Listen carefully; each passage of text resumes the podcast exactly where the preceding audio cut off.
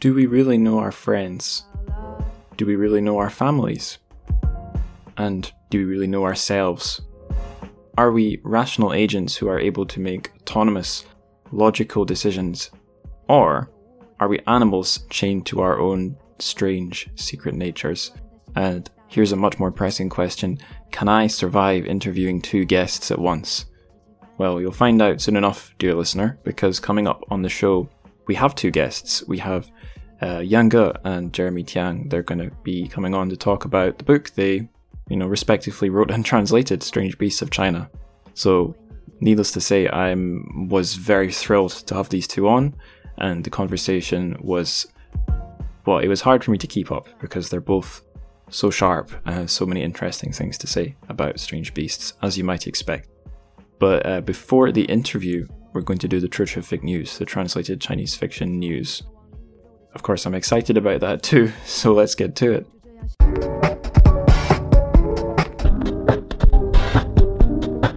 So, the first news item is actually something I was talking about with uh, Jeremy just before we started the interview. It's a book uh, that he translated that will be coming out through Columbia University Press in September this year, 2021. It's uh, a novel called Far Away by Lo Yichin. It's from Taiwan. It's Taiwanese literature, something which I really need to do more of on the show. I'm actually, I had a shower thought about doing a Taiwan season um, at some point, I guess this coming year. I think that could be fun. But yeah, in any case, I'll just read the first blurb, uh, first paragraph of the blurb for this book, because um, I do think it sounds interesting. And I guess some of the books that come out through academic presses like uh, Columbia University Press sometimes don't end up with as much visibility as books that are coming out through Penguin and the like. So I think it would be good to give this one a little bit of a bump. So here's the first half of the blurb. In Taiwanese writer Lo Yichin's Far Away, a fictionalized version of the author finds himself stranded in mainland China, attempting to bring his comatose father home. Lo's father has fled, had fled decades ago, abandoning his first family to start a new life in Taiwan. Oh, sorry. After travel between the two countries becomes politically possible, he returns to visit the son he left behind, only to suffer a stroke. The middle aged protagonist ventures to China, where he embarks on a protracted struggle with the Byzantine hospital regulations while dealing with re- relatives he barely knows. Meanwhile, back in Taiwan, his wife is about to give birth to their second child. Isolated in a foreign country, Lo mulls over his life, dwelling on his difficult relationship with his father and how becoming a father himself has changed him. Um, Jeremy told me this book uh, was a tricky one to translate because it's so complex and strange at times. But he said it, I think he said it was a, a, beautiful piece of literature. So this is one to keep your eye on. So it won't be out for whoa, more than half a year, but um, I shall be keeping my eye on it for sure. So that's our first piece of news. Here's our second piece of news. So long-time listeners will probably notice that in these news segments we have pretty consistently at least one piece of news about Chinese sci-fi in translation. And here is some really crazy news, kind of about Chinese sci fi literature, kind of about it in translation, but maybe more it's about uh, TV. um, it's a three body piece of news. You might have caught this over Christmas. Some pretty mental shit uh, I tweeted on uh, everyone's favorite website, Twitter, um, saying this was like something out of a Murong Xuecun novel, or at least the two ones you can get in translation, because um, it's about like, well, it appears to be about corporate revenge, quite murderous revenge, or something. But yeah, I'll, I'll stop hinting and I'll start saying. A man called Lin Lin Qi, Lin Qi, who was uh, a billionaire millennial and the guy who acquired and sold, I guess, or managed the, I guess, film, movie, media rights for um, Cixin's three body problem is dead of poisoning, of being poisoned by, um, well, the most likely, most likely suspect is one of his uh, colleagues in the company he worked at, or owned, I guess, Yoozoo, who were a gaming company best known for a uh, online strategy game based off of Game of Thrones. Game of Thrones Winter is coming, and yes, I am reading this off the article I'm going to link to in the show notes. Um, so yeah, I, rather than laying out the uh, minutia of this news story, I will link to the New York Times coverage of it in the show notes, but other sources are certainly available. This one's this story's been covered in many uh, uh, media outlets and news outlets, so you can just Google like three body poisoning and you'll have all sorts of different uh, articles you can read in English about it. It's just absolutely mental, quite shocking actually. And I don't like to throw around words like shocking. I prefer words like mental, but I would go f- so far as to say this is pretty nuts. The stakes, I think, for Three Body are maybe higher than for the sorry, the stakes for the Three Body Netflix adaptation are perhaps higher than one would at first think, or they're as high as I might have suspected, which is like insanely high. Okay, last piece of news. So, long-time listeners may have also noticed I often lift news from Paper Republic, or I'll cover something they've done, and we are doing that again for our third news item, but this time in a very meta way. We're doing news about Paper Republic's news. They've started doing a news roundup. Uh, the very first one went up online on January 6th, um, and it's pretty good because it's mostly just a collection of links uh, broken up into categories. Um, so click the link in my show notes to get to their um, basically collection of really interesting links. But they're they're broken up into news, events, extracts, and stories. These are stuff you can read online. Uh, reviews and releases, and media. And I'm slightly biased here because one of the media links is to my podcast episode on Ge Fei's Peach Blossom Paradise, but whatever. That's not why I'm covering it. I'm covering it because it's a great resource for, uh, I guess, you guys, the listeners. So yeah, go check that out. Now, it is time to go to the interview, but I am going to be slightly cheeky and plug uh, the show's Patreon first. So be forewarned. Uh, the reason I'm doing it this time is because I've started I've kind of got a standard format for uh, some of the bonus episodes set up, uh, preliminary thoughts. So basically, after I finish a book that I'm likely or I'm definitely going to cover on the show, I'll kind of unload my reaction, so to speak, to it, my initial thoughts on the book into like a bonus episode. So these are available in two places on the show's Patreon, which you can get access to uh, from one USD a month or more if you want to be generous. Or if you would rather get access to all the bonus shows with a one off payment, I have a premium feed on Podbean uh, where you can get everything for 10 USD and then you never have to pay anything again. Uh, both links to both of these are on the support page on the uh, my Podbean homepage for the website, churchoffic.podbean.com. Um, there's other ways to support the show too. They're all on the support page. I will stop begging for money now because I think as we are ushered into digital serfdom by the virus, um, as that process is sped up, this is this is life for a lot of people asking for money online. You guys will be hearing more and more of it. I think that's my prediction for the future. Uh, but political rants aside, let's get on with the interview.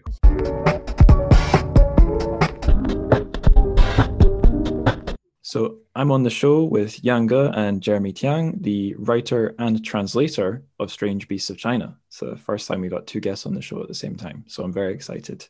To both you guys, Happy New Year, belated Merry Christmas, etc., etc. How are you both doing?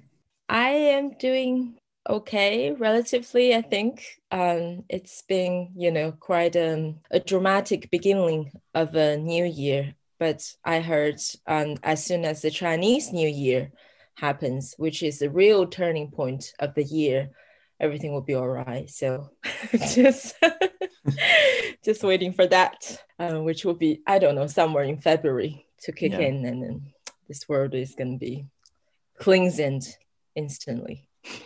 Well, it's not too far off now. And Jeremy, how how are you doing?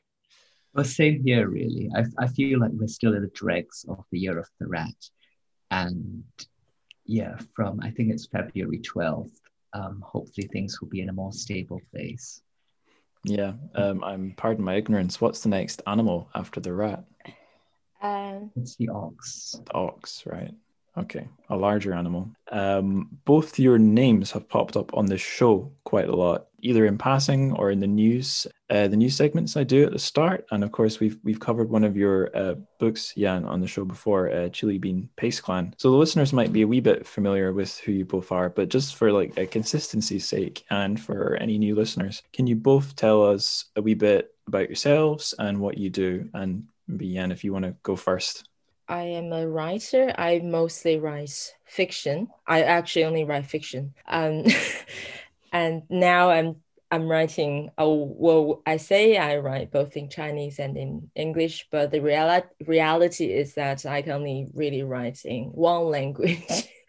um, for a relatively long period of time. And, and mm, so mostly um, my writing would be in Chinese, and I have um, a number of books in Chinese that was published mostly um, actually throughout my 20s. I would mm. say. And so this one in particular, Strange Beasts of China, and in Chinese is Yi Shou Zhi. And I wrote this book many years ago and sort of like the first novel I, I've ever written in my 20s i would say and yes so and now i am based in norwich and i just did um, a creative writing mfa um, at the university here and in uh, university of east anglia and and then i was stopped from making any further plan by the circumstance so i'm i'm in norwich and doing this podcast now yeah i've heard um University of East Anglia, that's like the place for creative writing in academia in the UK. Is is that why you went for it?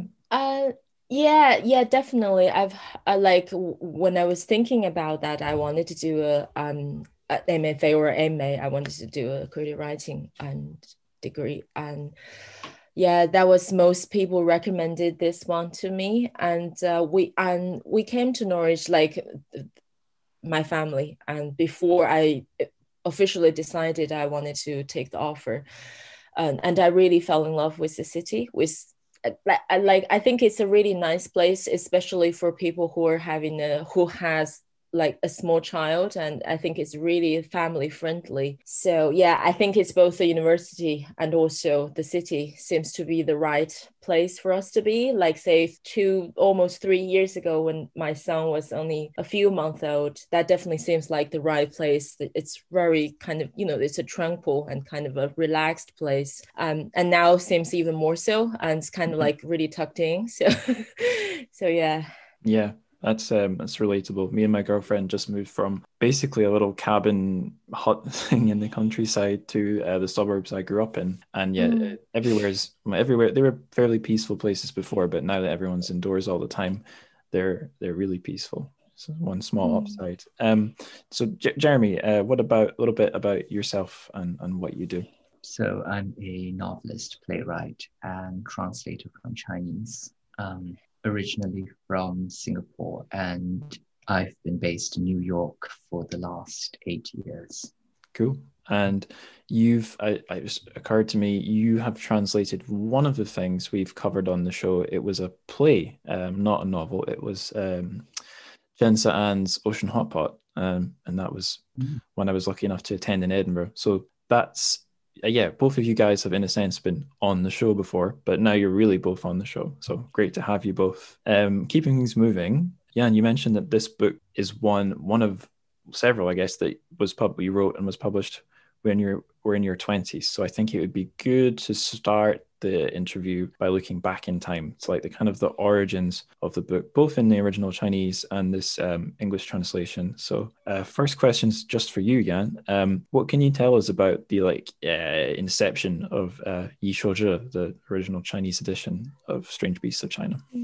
I'm glad that I've been asked this question like sort of repeatedly recently since mm. the English version came out. So I've had time to refresh my memory or to make up a fake series of memories just to cover this question. And so that was literally um, 15 years ago. And um, right.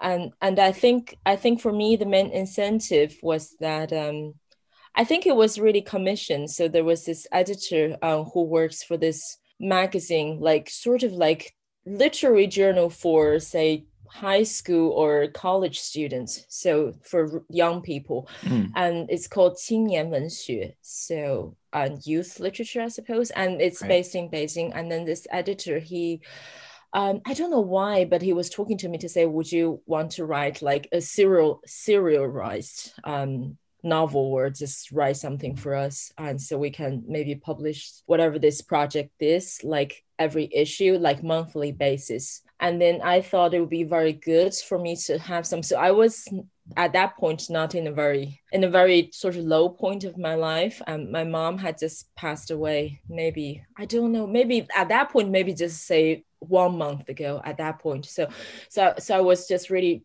trying to get something to have like a certain structure with my life. And this one book like Strange Beasts of China was the only thing, the only the only book or the only kind of relatively major project and I did based on the commission. I think it was really because I just wanted to have some structure to my life.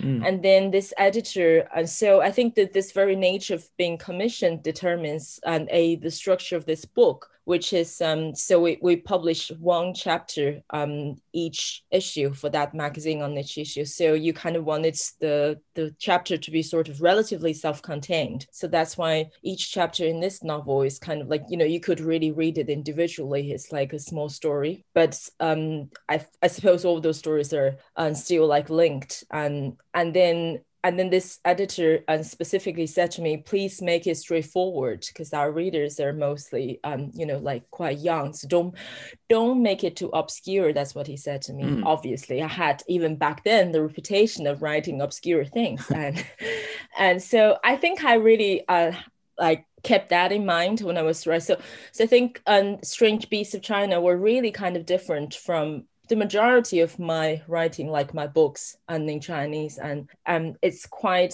fast moving. It's quite plot driven, and and then I remember specifically that I decided to use lots of short sentences, and and then the sentences were even in a way kind of fragmented, uh, which wouldn't be like you know something I would have um, chose if wasn't for this sort of heads up of like make it straightforward although i don't really know how if this decision had actually made it straightforward, but that's my interpretation of it. And yeah, so I just did that sort of based on um, chapter by chapter basis and and um, being chased by this poor editor who decided to commission me. And I was such a terrible, terrible person to work with.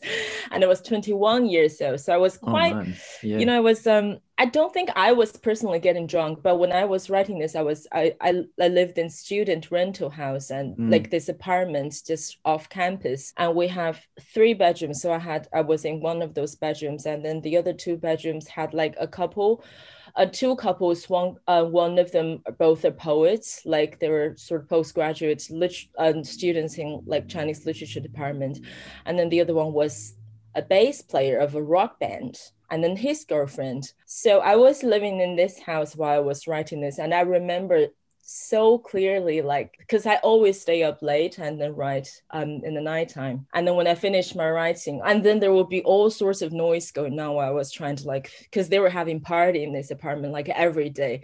And, and i'd finish the story and then i'd go out and it'd be like bodies, you know, just lying on the floor of the sitting room, like getting absolutely hammered. All those people having partied all night, and like all the bottles of beer bottles and some kind of, you know, um, so they back then there was this sort of a small bottles of baijiu, like Chinese liquor. It's like mm. or just like those really cheap and strong mm. liquor mm. bottles, like everywhere and the bathroom would be absolutely disgusting. oh no! So it's kind of a, um, I mean, that I think it's a backdrop of this story. Actually, if you do read this book, you you get a lot of that, a lot of like uh, aggressive drinking, a lot of like mm.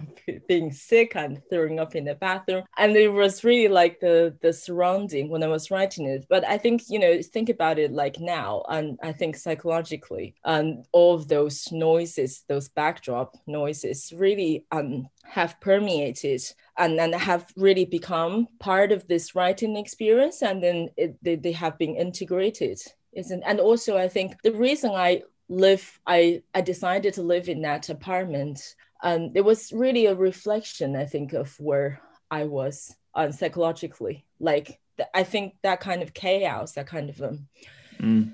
getting out of control that sense was really how i felt about my life. So i i positioned myself in that place and where i wrote this book. So it's all it's all like a reflection of everything that's going on and in the background also part of it. Yeah sorry i spoke too much. It's always you have to like have like a bell to say yeah this is too much now stop and i'll stop. Just, well, just one of one of the things i hate most about myself when i do these things is i'm not i've never been good at cutting in on other people in a what's the word like a socially apt way. I tend to just go uh uh um um um and sometimes i don't even cut through. And sometimes it's easy to edit out. Sometimes i just sound like a, a goon but no that anyway that was a great answer so it doesn't doesn't matter that i'm sorry wrong. i need to i just trying to find a timer actually let me find a timer for myself oh no, don't don't put that much pressure on yourself.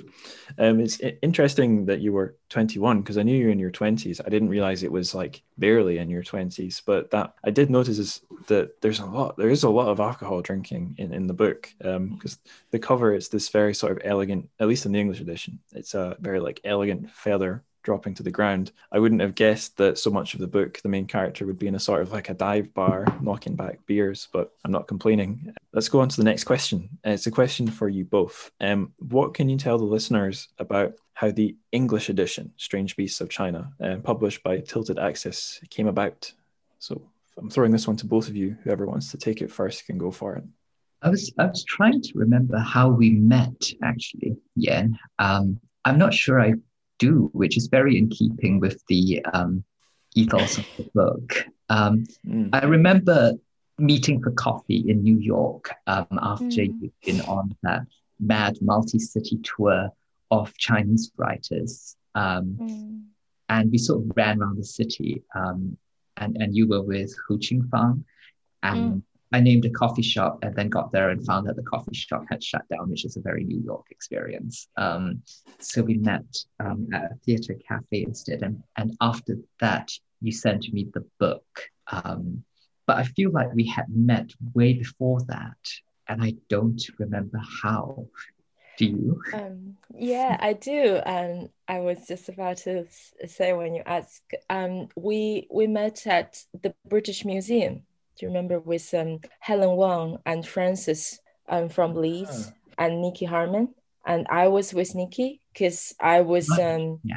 yeah. So she she was I don't know who arranged that meeting, um, but Nicky was saying uh, we're gonna go meet those people, and and you were there and you you I, I remember that time when when we met and you talked about how much you wanted to move back to england i think you had just moved to the states because when you were introducing yourself you said i've I've been based in New York for the last eight years, and I thought, is that how long has it been now? Like since, because hmm. mm. I still remember the first time you you talk about, um, yeah, because you were in the UK for like ten years, is it or more yeah, than that? right.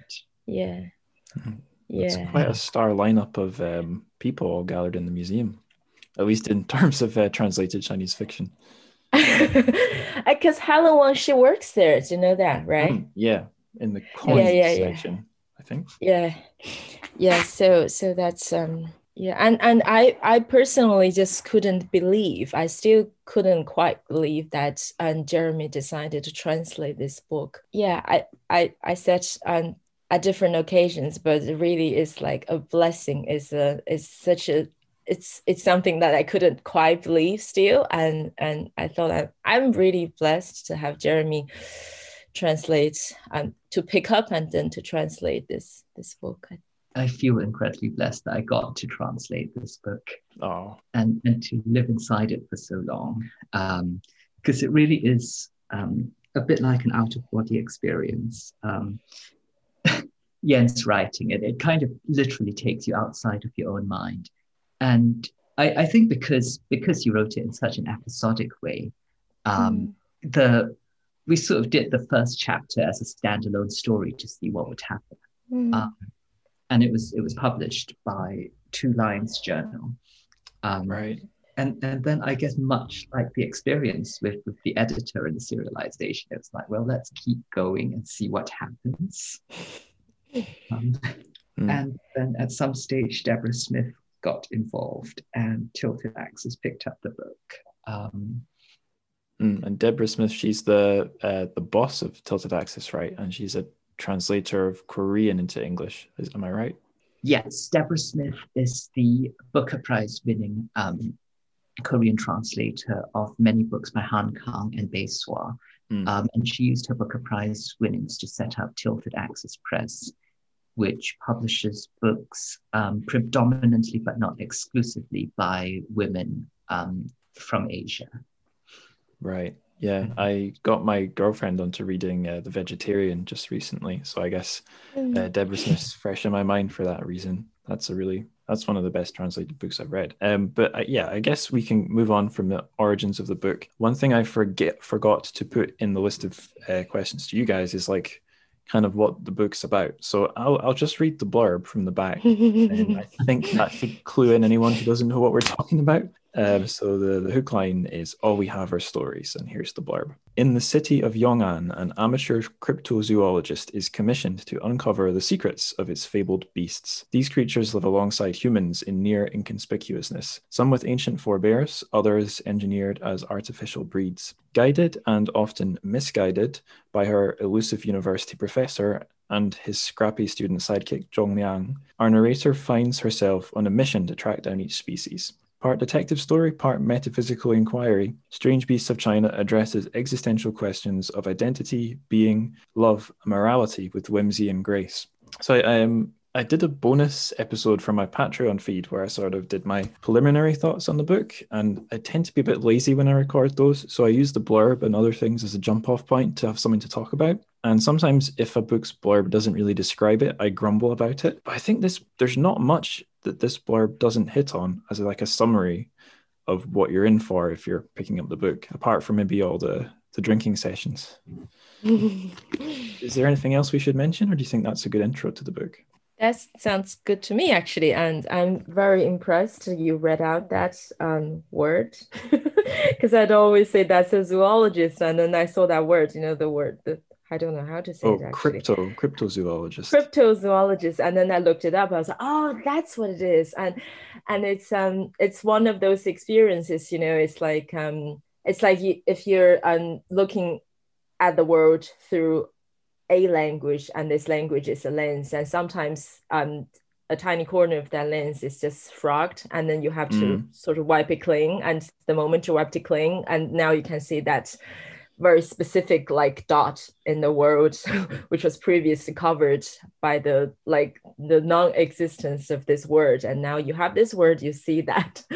And i thought that was yeah it's it's an interesting word. It's very long but to me anyway it rolls off the tongue quite easily unlike maybe i don't know uh, inconspicuousness that's I was worried I was going to mispronounce that one, and it's an interesting one too because everyone well you don't need to know too many words to know what a zoologist is, but mm. you don't need great English to know what crypto means, but you don't necessarily know what a cryptozoologist is when they're put together unless someone tells you that you know what what the word what the prefix crypto is doing there that it means you know Loch Ness monster and those sorts of beasts. But mm. um, we've I've totally gone off track, um, or at least I've waffled a bit too long. But I seem to have been waffling in the right direction because the next questions are about the beasts uh, inside the book. Because as you were saying, the the it's kind of like one beast per chapter or per story or per episode in the episodic structure. So the beasts are, are, are really key. You know, it's not just that the word beast is in the title. So the beasts in the book themselves. They're quite vulnerable, all of them. They're all quite human. Some of them, but not all of them, are innocent. Some of them, but not all of them, are quite jaded or world weary, maybe. Uh, some, but not all of them, are very deadly, or could or could transform you in some not particularly or not completely pleasant way. Uh, some are angelic, some aren't it's just kind of hard down hard to boil all these beasts down into one thing. So it's hard for me to boil down what I want to say into a question or a statement. But I do have something I'll try and ask uh, Yan. Uh, to what extent, Yan, are these beasts completely your own creation? And if they're not completely your own creation, uh, what sources did you draw on for ideas or inspiration? I think realistically, I cannot say those are completely my own creation because even subconsciously, right, I must mm. have been influenced by something I was reading um, or I had read or watching more likely. Um yeah so but but I, I i don't remember that i consciously borrowed anything from anywhere. But that is not to say that i'm incredibly original or something. And i think the idea of doing this kind of um um it's like an encyclopedia sort of um this like you have all the entries like like the format of this book. And i think i definitely borrowed that from the you know the the chinese and the classic book is called shanhai jing. So it's mm. it's like the classic of mountains and seas.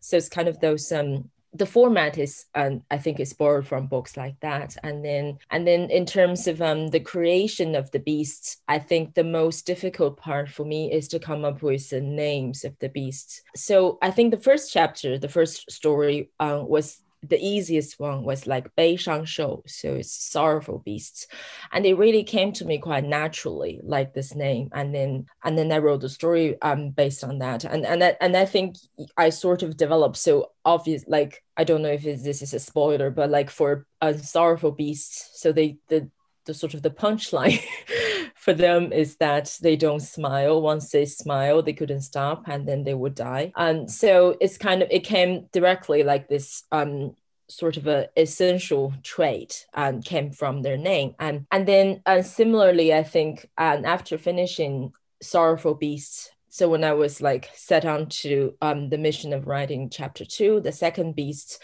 it took me so long to find the name of this beast. So what I was trying to get was something like Beishang, like like this kind of name, the naming of them, like the name doesn't feel um specifically classic or modern if you know what I mean. It's like because because uh, in Chinese and like in the Chinese version of, of this book is uh, there's a little bit of a mixture. So the beginning and the end of each chapter is sort of um, written in sort of quasi classic Chinese, and then the middle right. part um, was um, modern Chinese. So I think I wanted the name to kind of um, to maybe to be a bit timely in the sense it could be from classic chinese but also they were uh, not very strange because you don't want to use like a character that is really obscure that you have to really look it up like even as a chinese reader. So you want something like beishang like you know the, the characters the, the phrase was like um commonplace enough but also it has like this sense of um ancientness in it. So I was mm. like looking for things like that that could be both interpreted like an old name or a new name. So you don't really know if it's old or new. And and so that was the the biggest challenge I think for me um to create, so to speak, on those beasts is to find the right names for them. And that carries this sort of timeless quality, would you say? Um mm. and so I, and then I think I, I came came up with the second one, which is the opposite of sorrowful. 悲伤 is 喜乐, is joyless. And then I went on from there. And then, yeah, so I think each time uh, there was the most challenging part was to think of the name. And once I came up with the name, and then the rest of like the traits of the beasts and you know their likes and dislikes and or their like hidden secrets and those things seem to be um well like now looking back it seems like everything just fairly just came out very naturally. I mean the story but i'm sure i was massively struggling at that point like um, 15 years ago when i did it. And but I, I i i think the sort of um the decisive moment for each beast to establish as a creature as a kind of creature um was um was a moment when their names were found so to mm. speak. Yeah You've reminded me of something um, that stuck in my brain around Christmas time. I was uh, getting a lift from my stepdad in the car, and normally him and my mom they listen to like BBC Radio Two, which is a very mm. it's a radio station for people maybe about their age and a bit younger, and it uses like pretty. It's not too high minded. You won't hear of any many strange vocabulary words on there, but this day, I oh. think he was listening to the classic radio station. I guess he's looking for more chilled out music or peaceful, beautiful music in these times. Uh, but the radio host was um, quite happy being a bit more intellectual, and he just threw out this phrase, uh, nominative determinism. And I was like, whoa, that's a word for my undergraduate. What's that? But it's the it's a thing's nature is determined by its name. So yeah, I guess mm. I just got a flashback to sitting in the car listening to whatever radio station that was because again, we've got some nomin- nominative determinism um, for these beasts.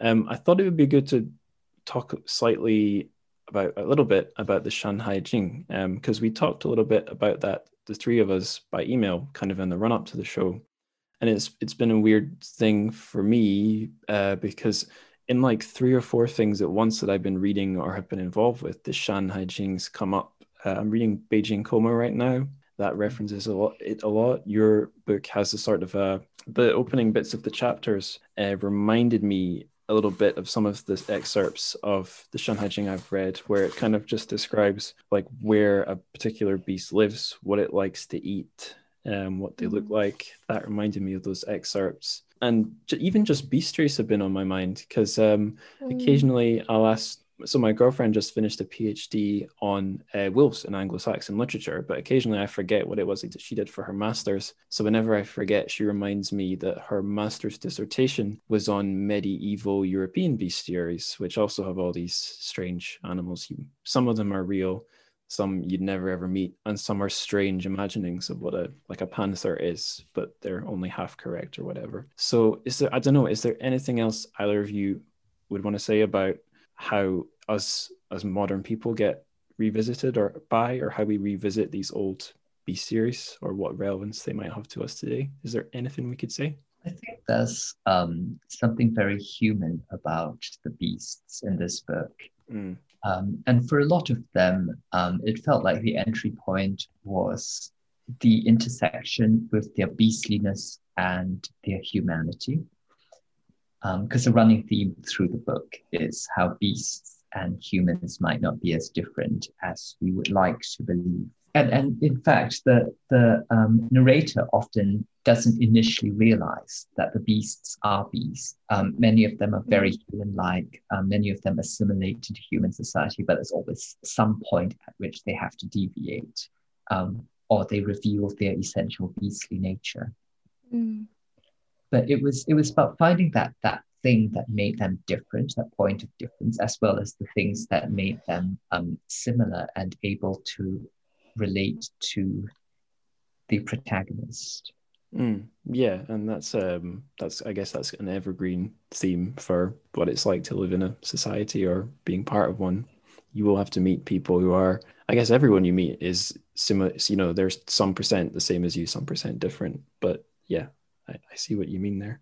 It kind of goes on to our, the next question I've got lined up, which literally starts um, with the sentence the human characters aren't as human as we might first think. Um, so, our, I'm just going to, I have a long question written out. I'm just going to read it. Um, the narrator is a young woman, and the rest of the recurring cast are pretty much the men in her life. I think more or less all the secondary characters are, are, are the guys that she meets on a daily or regular basis.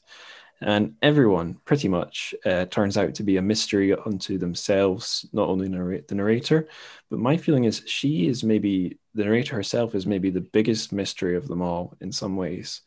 Um, because, you know, if you're seeing out of someone's eyes, then you can't see the person mm. themselves in a way. Um, I was kind of reminded a wee bit of the Chili Bean Paste Clan because, as uh, Nicky Harman uh, reminded me when she was on the show uh, talking about the book, the book isn't told in first person. The narrator is a character, but she's sort of present in the story by her absence. She's only mentioned in reference, like I think she's she's uh, ill or mentally unwell at the time where she's recovered. So she's this invisible young woman who's sort of observing, in quote marks, her father's wayward life.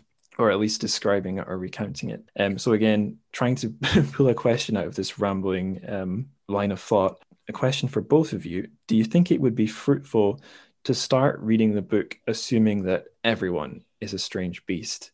whether it's your first reading or a rereading, is that a fun or interesting or useful way to read the book? Mm. Should I think Jeremy should go first to mm, prevent me from speaking too much. um, on one level, I think it's a good um, way to read any book. Just mm. to assume things are not what they seem, and everyone is some sort of strange beast. Um, but talking about invisible narrators, um, I, I, think there's something very intriguing about the fact that the protagonist of this book, the main voice that we spend time with, we never find out her name. And right. that's, I, I think, quite, that, that's obviously a very conscious choice. Um, and it's something that I think allowed me to identify with her to a perhaps dangerous degree um, as I was translating it. Um, and I, I, I, think the process of reading the book, certainly of translating it, was you get a kind of Stockholm syndrome with the beasts.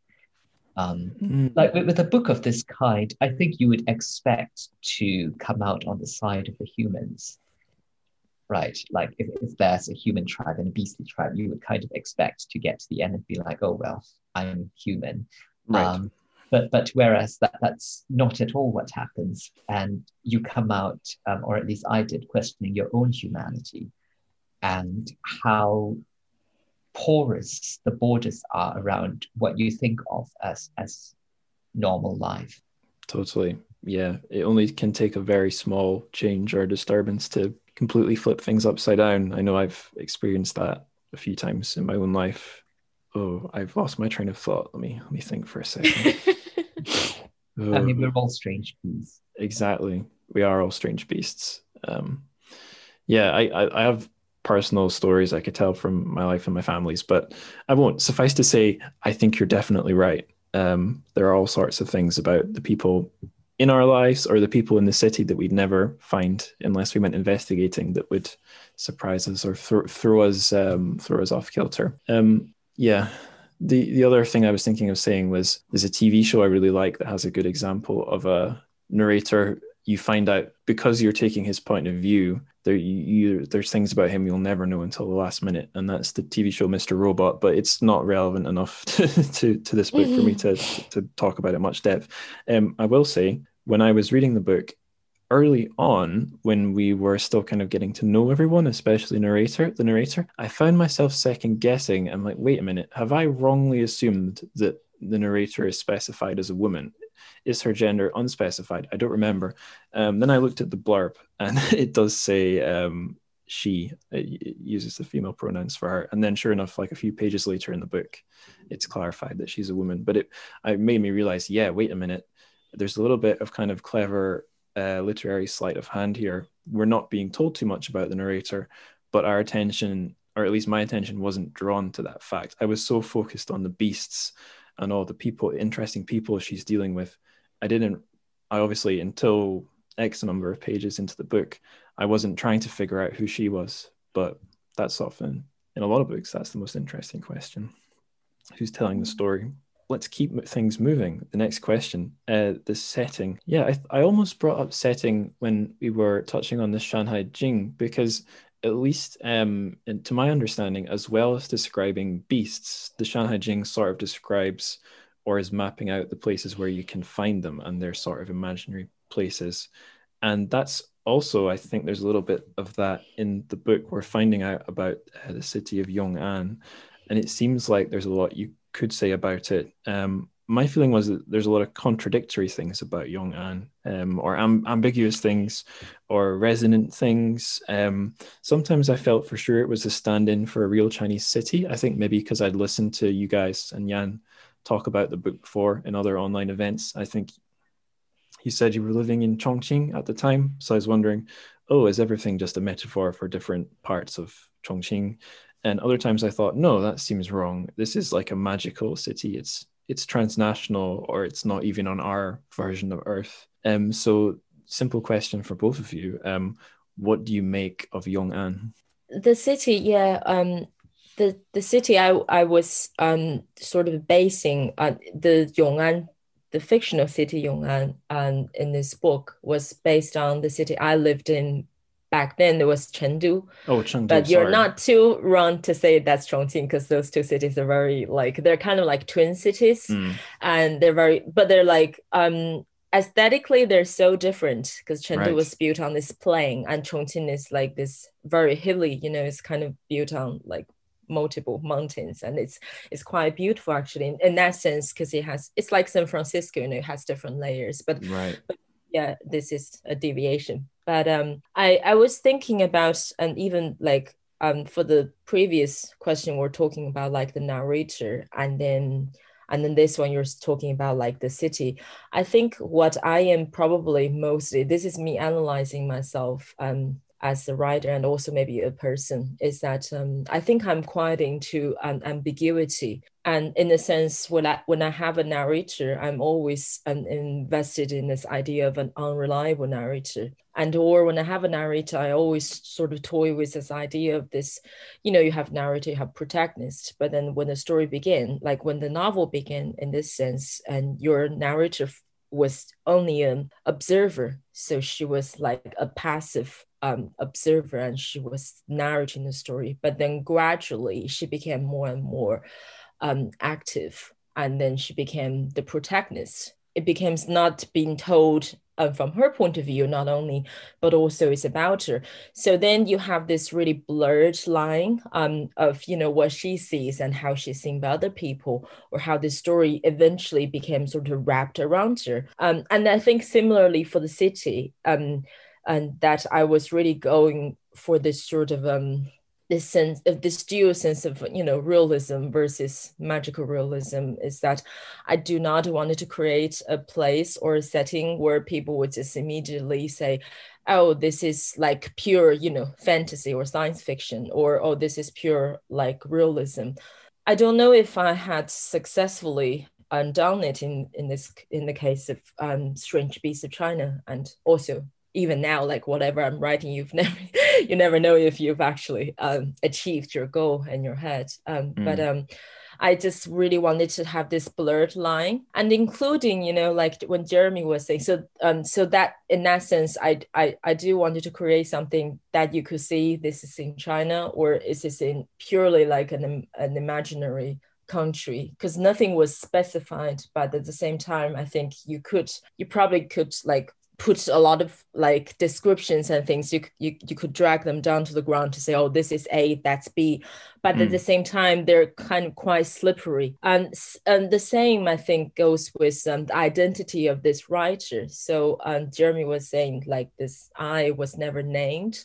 I think for me um or for the the the, the me who wrote this book um, was that I was trying to uh, play this game where people could almost think I is Yan Ge, like because I think the format of the Chinese book was that you open it, you have this book, and you have this I is like a writer, and then towards the end, the last bit of it, um, I think um, you you get to have like the afterword, and I think for the afterword for a while i was playing with this idea when you begin to read the afterword as a read as a reader you think that afterword was from the actual writer as in yan ge but then maybe halfway through you realize oh this afterword was also from um, this woman, like this narrator, this fictional writer in this book. So I think I I do try to create this sense of um, ambiguity even with the writer's identity. I just wanted to. It's almost like is this book is this book written by this woman in this book? this is kind of mm. sorry i'm just being and you know it's like i i do not want people to be 100% sure if this book was written by me yan ge and having created this fictional writer who's writing this book or maybe this book was written by this fictional character and and then i was and whose name is yan ge the real writer me was never existed. Oh my, my head's spinning.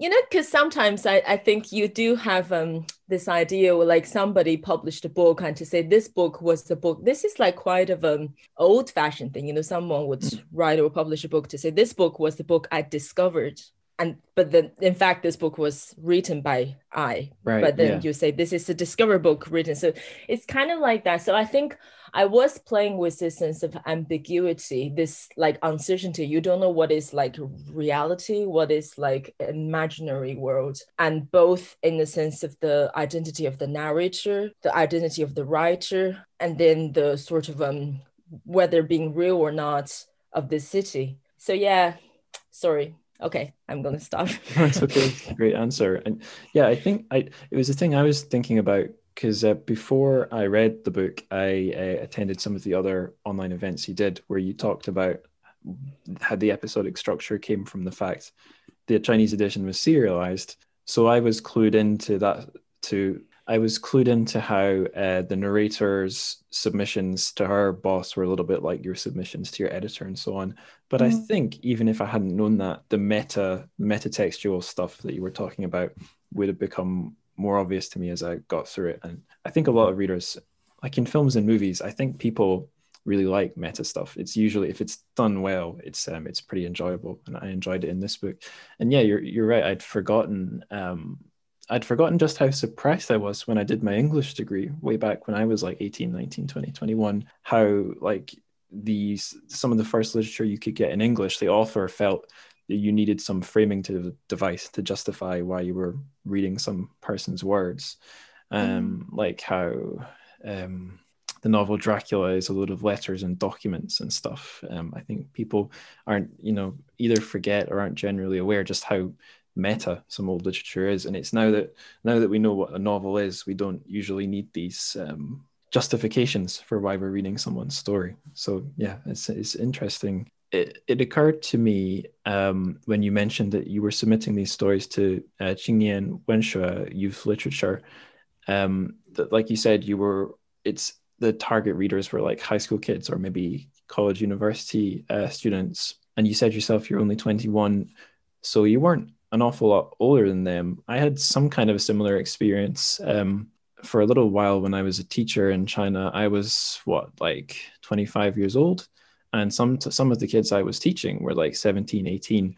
And I couldn't help but think it wasn't that long ago that I was you guys, that I was fretting about my mm. exams and stuff. Um, so when you were writing, were you thinking about um, your like your audience, trying to like I don't know, get inside their heads or give them something that you would have liked to have received and read at, at their age? Was that on your mind at all? I think for me, it's not really about the age group thing. It's probably because uh, obviously I was not like a mainstream person, at least as far as the editor was concerned. You know, he was like, "You're too obscure. You're like a weirdo. Just try to be more mainstream. like, apply. Like, just try to you know appeal to more people." And I wasn't really thinking about. I think um, but like the, the really nice thing about writing this book was since it gets published as I write, you know, so you do get some sort of um, not real time, but you do get some feedback mm, um, right. as you're going through it.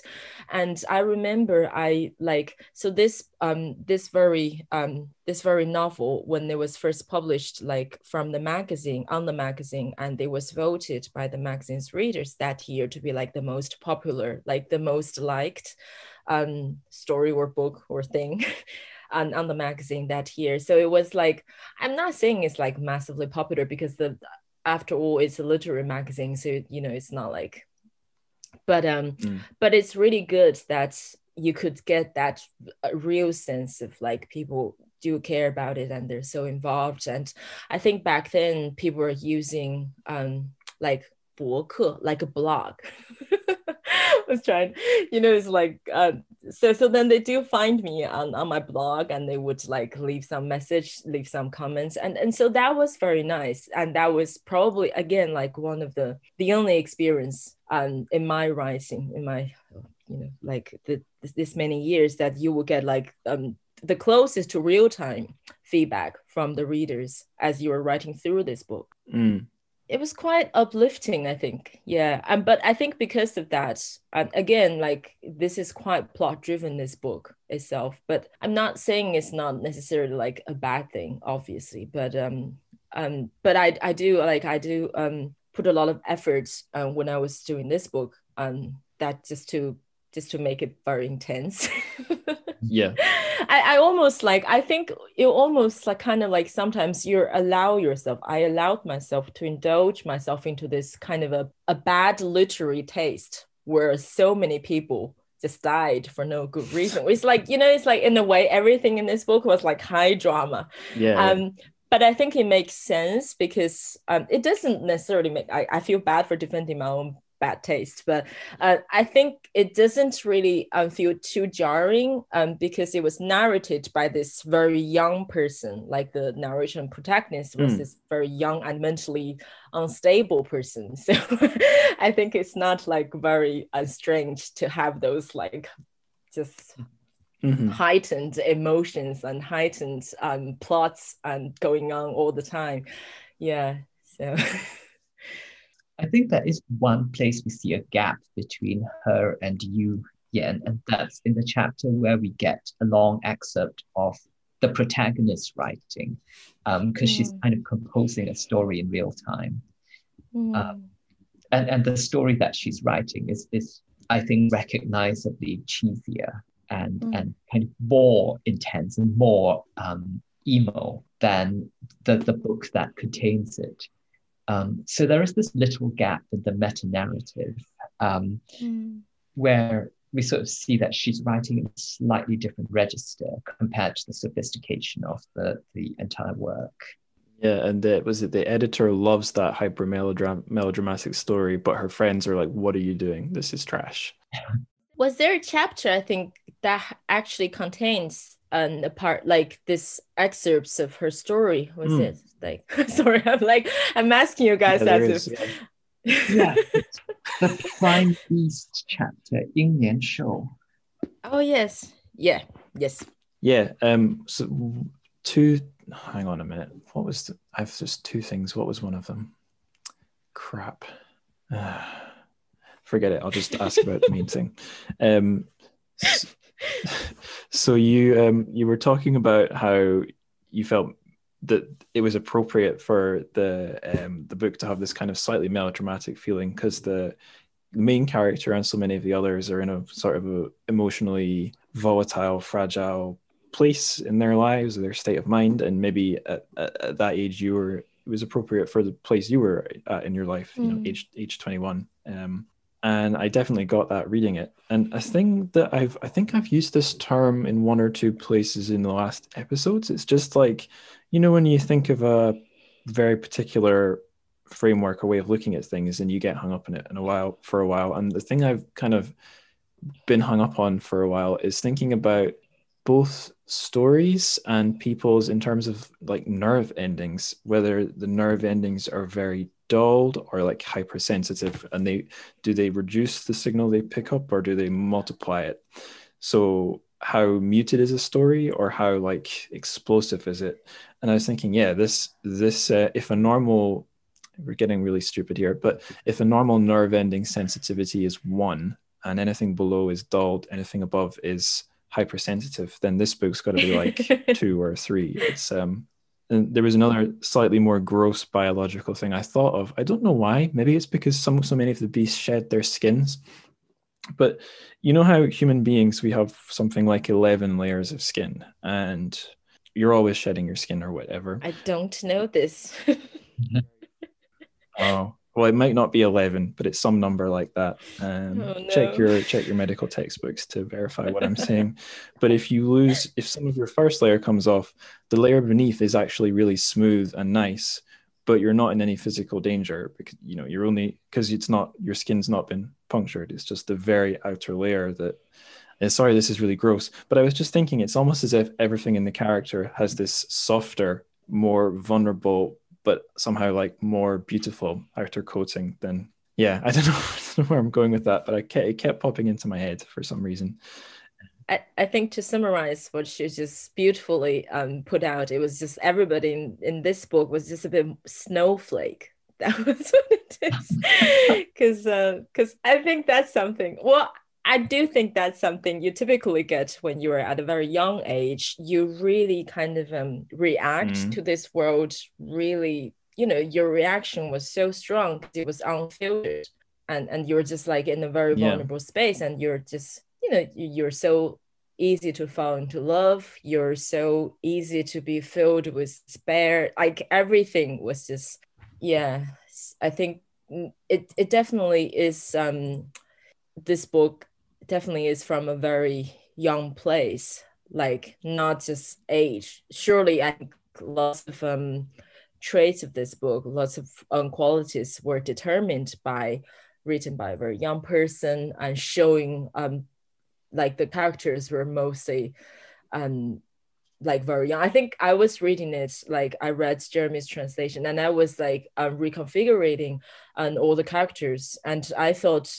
I knew like in my head, I realized that. So some of the characters, when I wrote them, I thought, oh, okay, this was the old person, but then that person probably was like in the early 30s. yeah, and then I, you, you realize this absurd relativity, like how you see other people. yeah. Uh huh. I remember when I was five, I would see 12 year olds and I'd be like, whoa, scary British giants. But now I see a 12 year old and I'm like, oh, a little a little stick person. It's it's all it's all relative. Um, there was a thing that popped into my head when I was 18. I thought I'd be very clever and take all the little um, short stories I'd written and try and make something I could give away to my friends. I made it into a PDF and I named it after a song lyric uh, by a band called Incubus that I really liked as a teenager. And there's a line, uh, it's the start of it's the start of the first verse of a song called Pardon Me. And the first three lines I've just looked up, that's what the typing noises were. Uh, a decade ago, I never thought I would be at 23 on the verge of spontaneous combustion. Woe is me. And I kind of, yeah, I feel like some of the, I think some of, does one of the beasts actually kind of explode? Maybe not literally, but I feel like there's figuratively, there's a lot of kind of people bursting into flames or yeah, flourishing this book into flames. was maybe. definitely my book like among all my books this one was the one that has the most casualty. I guess i was reading it. I was like how can all those Mm-hmm. people just die? Like seriously. Uh, but yeah i mean it's just um, i don't know if you feel this way um angus because um and you were mentioning say the um the chili bean paste clan because those two books are like the most contrasting books of mine and and I think Mm. I have got this a lot um, from um, like readers in China or critics to say they just couldn't believe those two books were from the same person. Um, I feel slightly embarrassed by it um, by this comment. Um, I don't know where I'm getting. Why am I interviewing you? Sorry. no. no, you can't. I like it when I get questions I asked back. Good. Um, no, I was thinking that too. Um, I was thinking, yeah, these are two very different books. I guess, you know, it's like um, for for any other um, well, not for any other author, but for an author who's not an author in translation, I could just go look up all their other books on Wikipedia or Amazon, and I could see if there was some common thread connecting the two. So, okay, for for example, uh, an author who's I think the first two books I read were by Cormac McCarthy were a very early one by him, Outer Dark, and then The Road. And there are a lot of similarities in the story, but the prose style couldn't be more different. One is really sparse and one is like biblical and crazy and gothic. And i would have reading those two books i'd be like i'd be thinking well one's by the young guy one's by the old guy. There's probably a whole thing in the middle. Um, there's a chronology. I could look it up and verify it and get these books. But with an author like yourself who's got quite a lot of books uh, in the original chinese but just these two and white horse i think in translation i just kind of work on the assumption i'm missing part of the picture. And until i take a year out and learn amazing Chinese, I will just have to, you know, get you on the podcast and interview you and ask. But is there is so the question I guess I would ask is is there some middle ground in your other works that joins up uh, Woman Jia, Chili Bean Paste Clan, and this book, or are they really just kind of uh, irreducible, unique know, beasts? Um, I was thinking about um, like um, this book because this morning because we we were um, supposed to do this interview i was like preparing myself thinking about is there anything i want to say about this book? And one thing i do um like it, it did occur to me that the style of this book maybe jeremy can either verify or to not agree with this uh, is that um, i think the the sentences like the style um, in this book were closer to classic Chinese language. Because I think that was uh, when I wrote this book I was at the point so I just I was in I was in my sophomore year right in the university.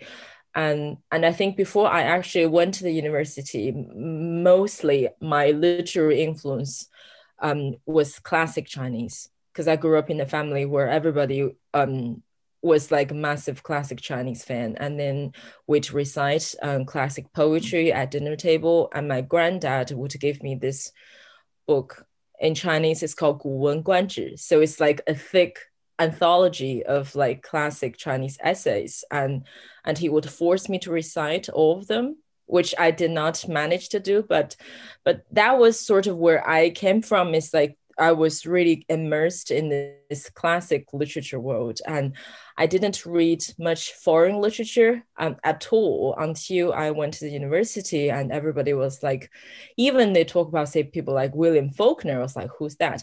And I felt I, I, at that point I felt mm-hmm. enormously, you know, kind of um, ashamed of myself for lacking that knowledge. But I think, and and then um, obviously I made a conscious choice where I began to read um, like my peers in the university more foreign, like an American or or Latin American, you know, like whatever that's popular at that point. Lots of translation um, into mm. China, like so foreign literature from a Chinese point of view, surely, and then contemporary Chinese literature. I think, I think then that influenced my style, maybe to the point where we had things like Jia, where sentences have become um, noticeably much longer and com- uncomplicated and complex. Uh, whereas I think um, Yi Strange Beasts of China, I think the way it was composed, like even on a sentence level, although I was making a conscious choice to make it more accessible, but I think that was definitely um, much more influenced by classic Chinese. So I, I feel like my wording, you know, the way I, I talk, I, I wrote was very different. So this was my interpretation. Right. I don't know if Jeremy feels that or. Yeah, no, I definitely picked up on that, and, and that fed into the translation um, for a lot of it, particularly when um, the beasts are being described, the language goes into something very classical. Um, to the point that I was having to look up classical references to understand what was actually going on. Um, and there were a couple of places where I had to ask Yan, I just do not get this. Could you tell me what it is? And, and that's why for the translation, I gravitated towards um, a much more classical or classical seeming register. Um, so mm. even in the names of the mm. beasts, mm. which we've touched on, and which are in many ways the key to their personalities, um, it, it had to be things like joyous beasts rather than joyful beasts, which would probably be a more um, common way of saying it. Uh, it, it mm-hmm. I think, had to feel like something that could have come from an ancient bestiary partly because mm. that's the lineage of where the book was, and partly because I think there is a gap between um, how the protagonist wants to come across and how she actually is. So when she's actually talking, her actual reported dialogue is often quite blunt, um, mm. slightly inarticulate. She can't quite put her feelings into words. But when she's describing the beasts, she goes into this very classical register um, as if she's trying to either because she's trying to prove herself in some way, perhaps to the professor who, you know, is, is a big influence in her life, or perhaps because a lot of these beasts ultimately have ancient lineages and she's kind of tapping into that. And you can't help but go into the, the history of, of bestiaries. You, you can't help but tap into that vocabulary when you start discussing them. Mm. Mm. Yeah, I, that's perfect because I was going to throw the question and say, Jeremy, what could you say about the classic classical Chinese and bringing it into English? But that's exactly what you did. perfect. And I, I, I might come back to asking you about the vocabulary later, but that's a good uh, a good seed to plant in the, the ground for now. So I already indulged myself a minute ago asking about a, a, band I really liked when I was a teenager, or bringing up a band I really liked when I was a teenager, Incubus. But now I'm going to bring up a book I still, if someone asks me what my favorite book is, I still say it's this book. I think it's just because I've fixed on it and it's an easy answer, but to some extent it's true. It's a book I really love. It's called I'm the Messenger. It's uh, by Markus Zusak. And I kept thinking of it as, as, as I was reading Strange Beasts of China. And the reason for that is it's got the whimsy, existential angst, the comedy, an episodic structure.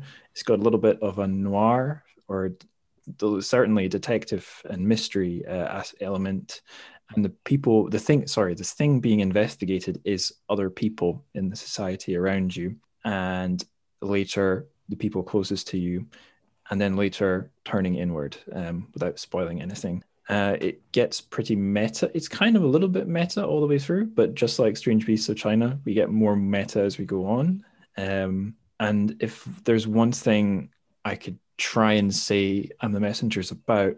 It's about breaking out of a state of apathy to find, and now I'm going to use very pretentious words, the beautiful, painful truth of being alive and being in a society of other heartbroken souls. So, listeners, you can probably hear I'm reading this off paper.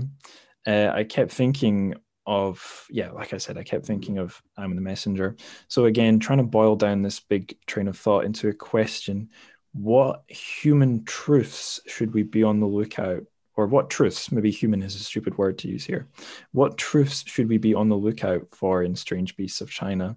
And I'm wondering especially about like general human existential truths uh, that you are evergreen versus ones that are particular to particular kinds of people or particular areas or societies is yeah what truths are is the book trying to tunnel down into and bring up for the reader or help the reader discover or think about i mean i don't know about be on the lookout for because i feel like while this book is full of, of human and beastly truths um, they're best experienced when they kind of creep up on you mm.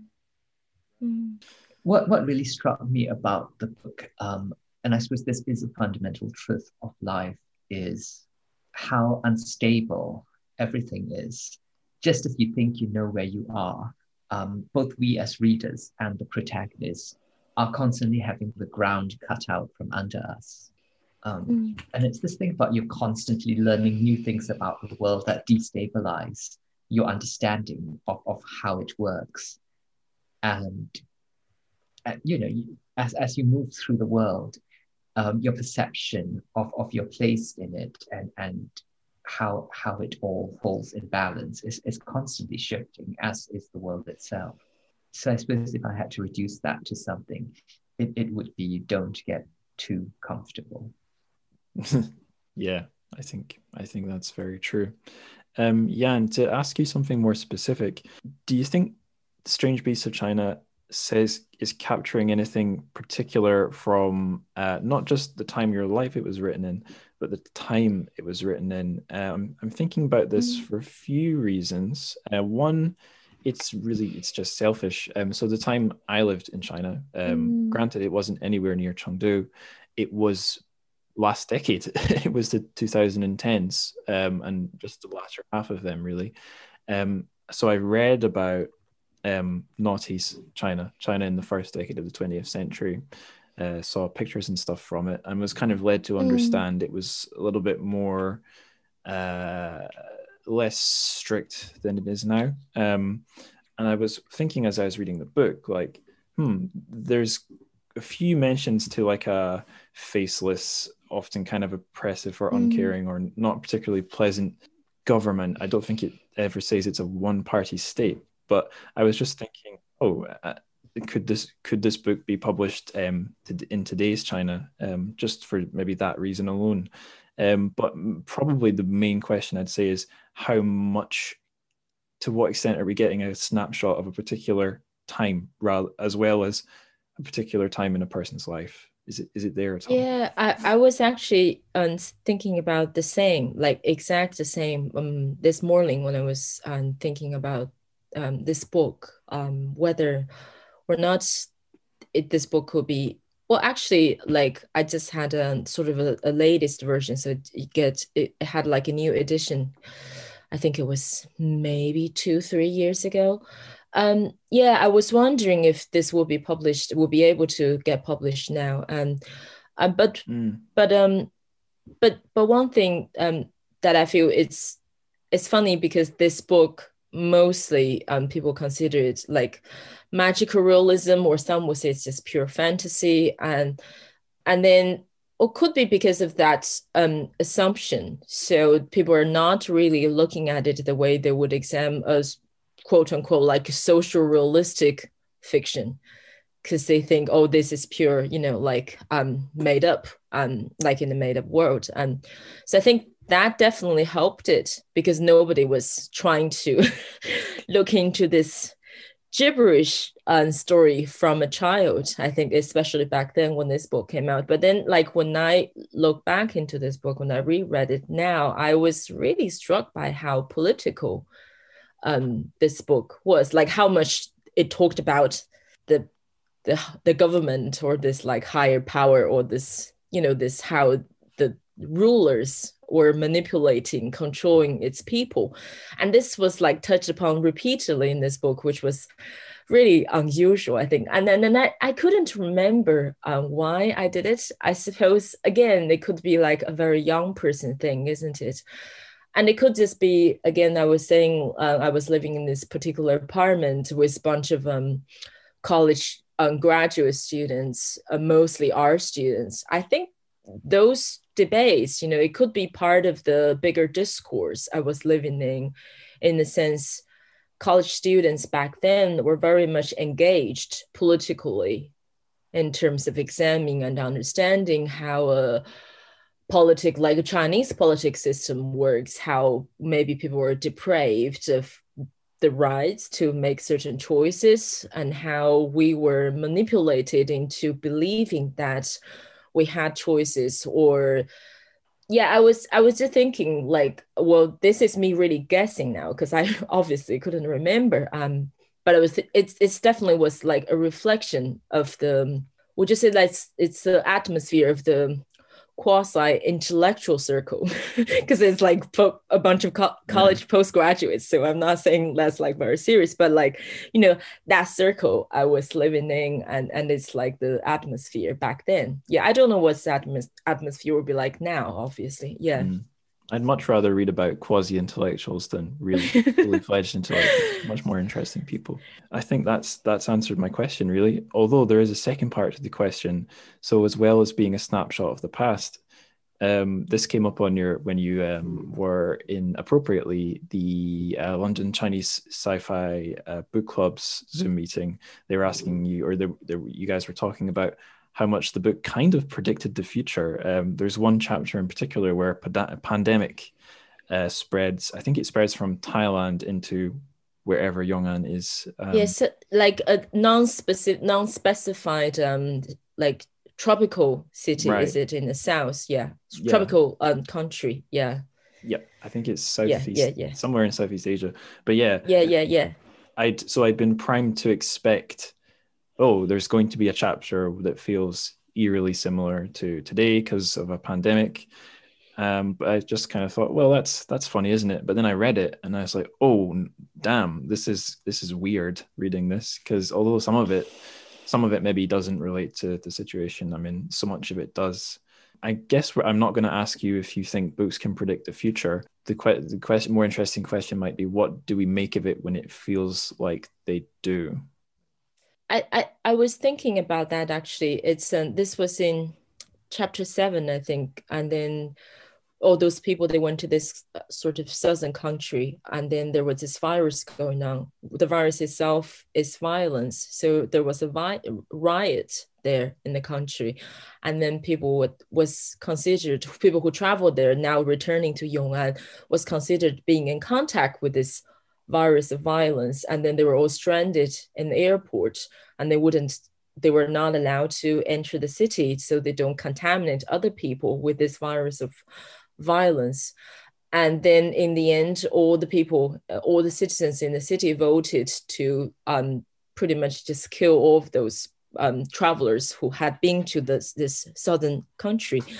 And i was reading that and you know because now obviously this is with covid and and I I don't think people are would I don't think it would be very easy for people who like overseas Chinese people to go back to China now, precisely for mm. the in the sense like um, the citizens or your own countrymen voted to eliminate you, isn't it? It's not like they wanted to kill us, they wanted to kill people who are not, but they pretty much just want to get rid of you, to to um, eradicate you. Um, and and and I would think and now I I feel really kind of um chilling when I read that, and then I thought, how did this happen? Why why why? And, um, but but then I I thought the reason like I thought it was pretty much you know when I was writing that it's like this person this very young person who's quite who has a very dark worldview in which she believes nobody is good. There is no real goodness in this world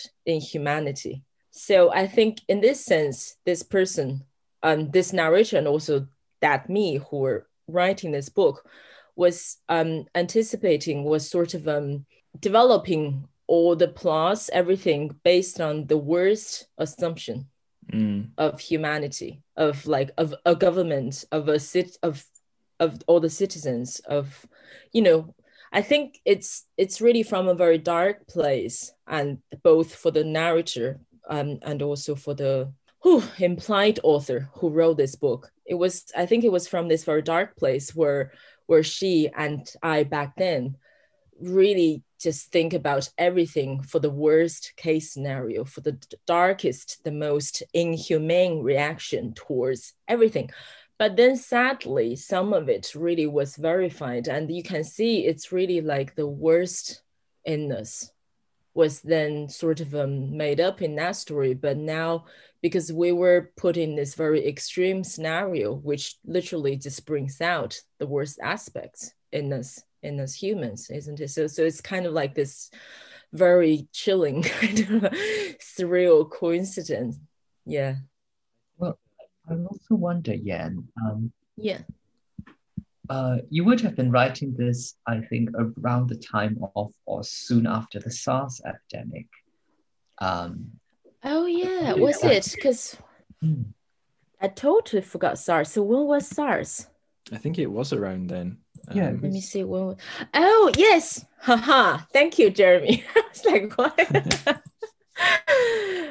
yes, that's right. So it's uh, I was just googling it. So it's 2022 to 2024, and I wrote this at 2020. uh, Sorry, it's 2002 to 2004, and I wrote this book at 2005. So yeah, ah, problem solved. Thank you. I remember, um, I think it was around that turn of the millennium, there was a very, very, very like diet uh, panic like that when um, foot and mouth disease uh, was spreading. I think it was only able, I don't know if it was able to hurt humans, but as a small kid, I remember having to dip my feet in disinfectant before going into shops in rural areas and stuff like that.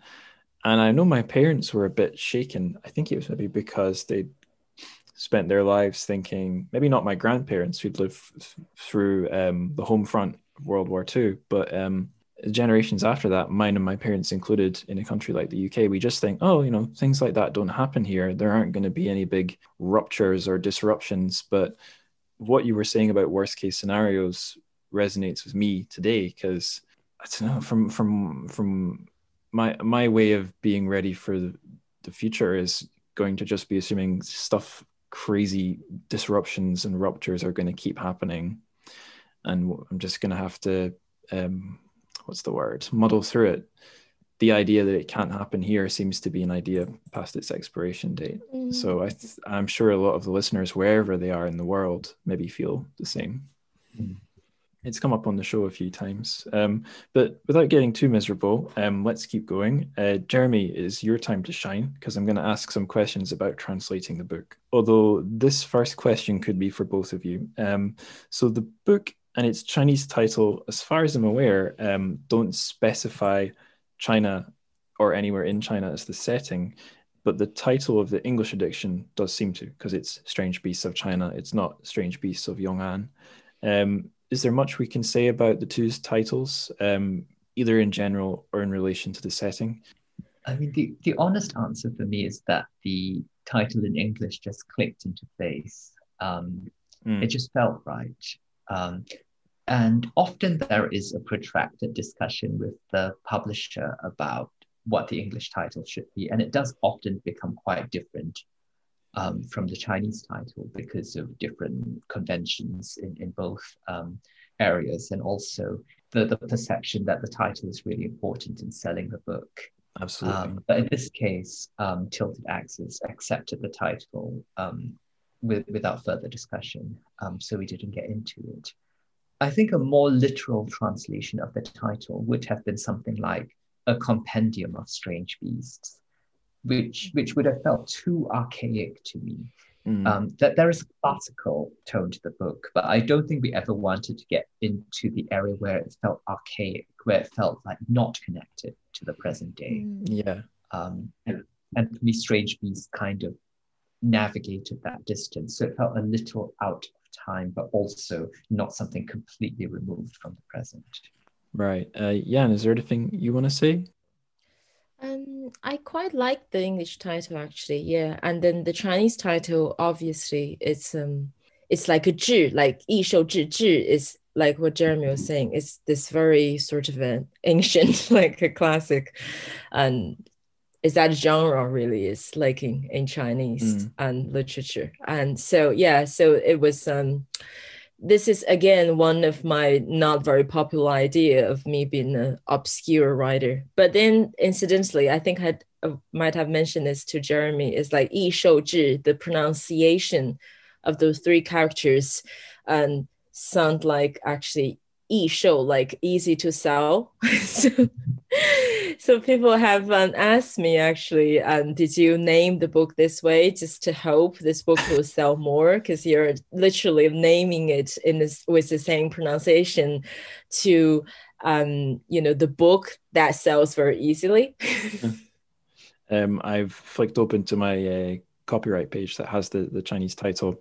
So not because I know this character, but it's just visual recognition of the character. Is that one in the mm. original Chinese title of Pu Songling's uh, collections? Is that when you? Liao Zai Zhi Yi, yeah. So like Liao Zai Zhi Yi Zhi, that's the same. So Zhi is it's really like a genre. It's right. like I don't, I can't find. I, I I'm not like erudite enough to know immediately what's equivalent.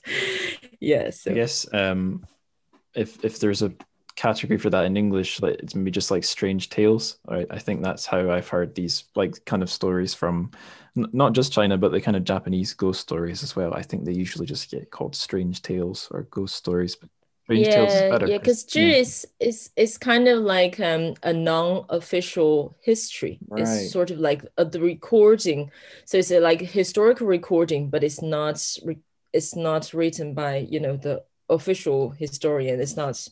So it's kind of I don't know actually. I'm I might be totally wrong.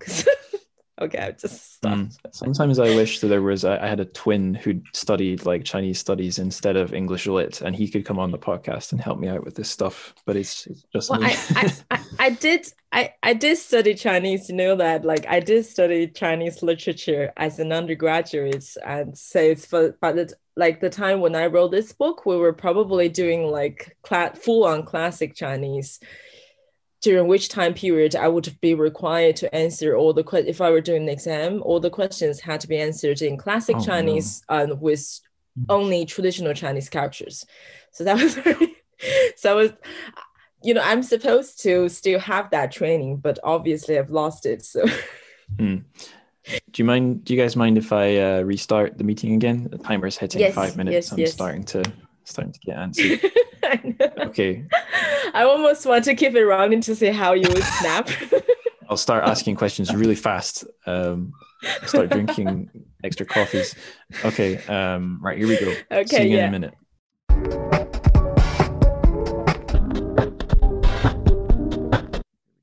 So, um, listeners, a, a, disclaimer here. Uh, I did a little bit of a goof on our initial interview. Um, I had to kind of restart Zoom a couple times because it decided to impose that 40 minute timer countdown. And on our last little 40 minute session, right at the end of it, I realized I hadn't hit record. So from here on, what you're listening to is a, a take two. So if if we sound uncannily precise in what we're saying, it's because we're kind of having a deja vu or it's our second rehearsal.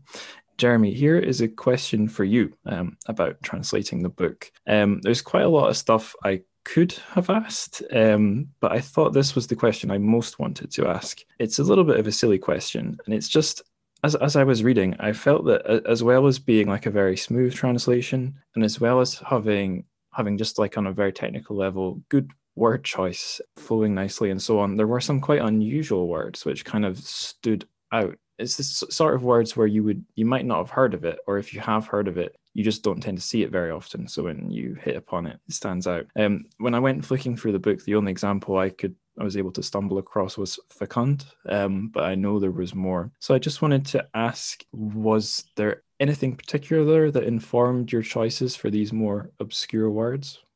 I guess to me they they don't feel obscure.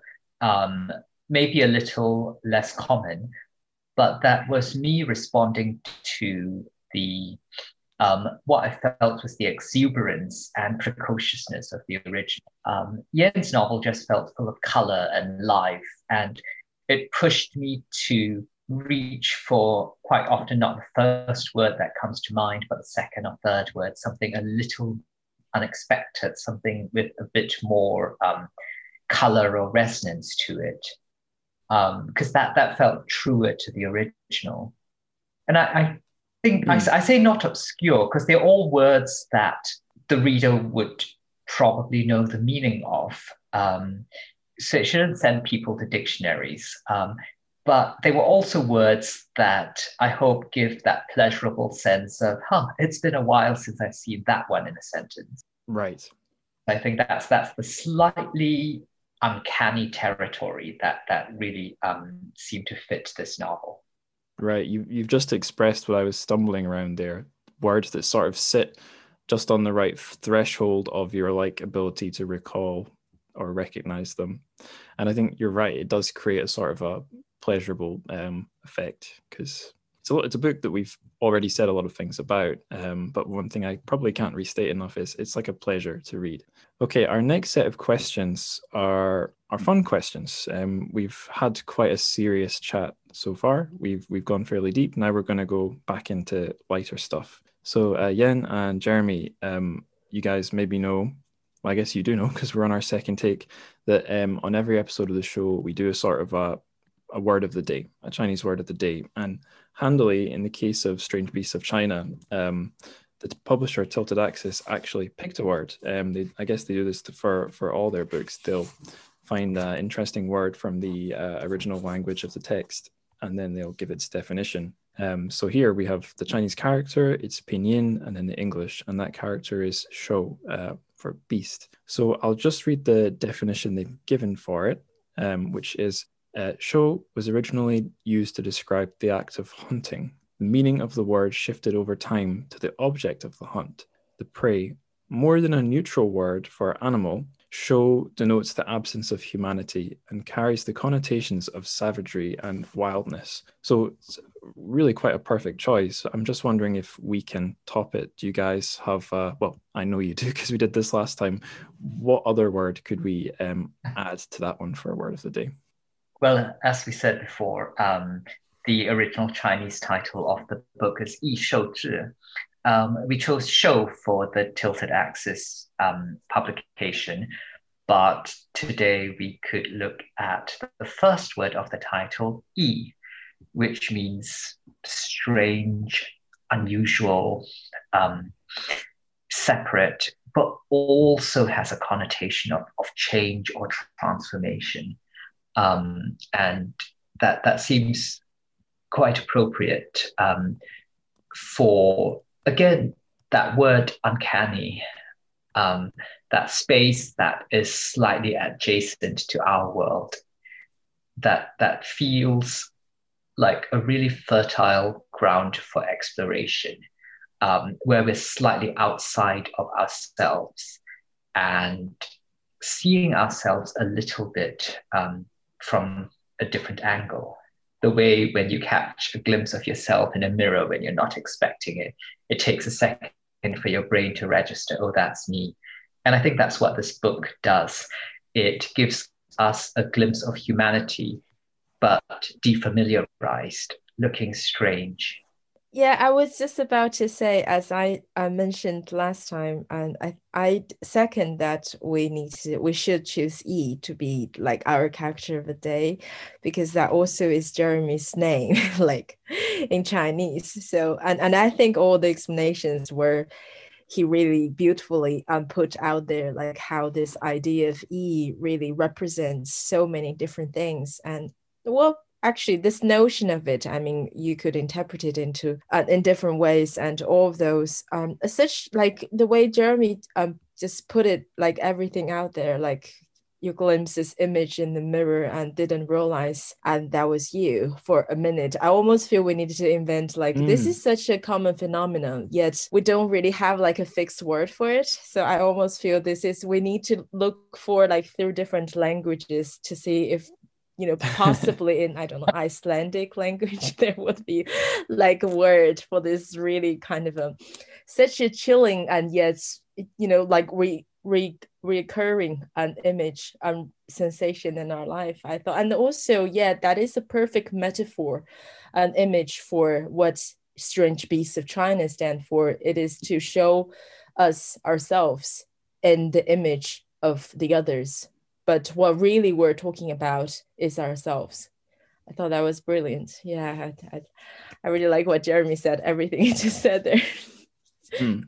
You've just reminded me, Jeremy, there's a room in my granny's house where there's a mirror on one wall and on the opposite wall there's a mirror. And if you stand in the middle and kind of lean yourself at the right angle you can see yourself reflected infinitely yeah so i remember when i was young i had a I, I would go to that room a lot and create that effect.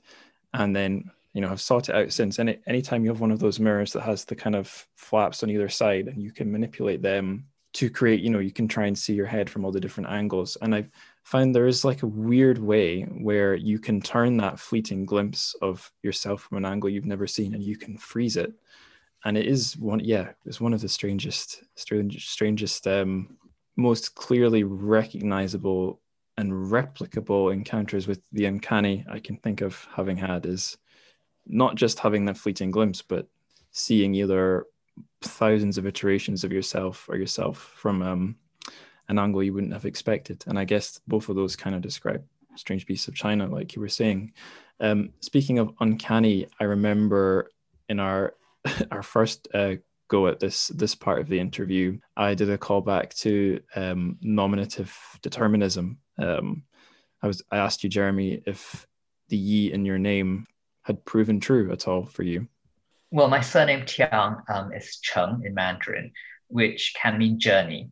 So you could translate my name Cheng Yi as strange journey, mm. um, which is a pretty apt description of my life. So, yes, perhaps.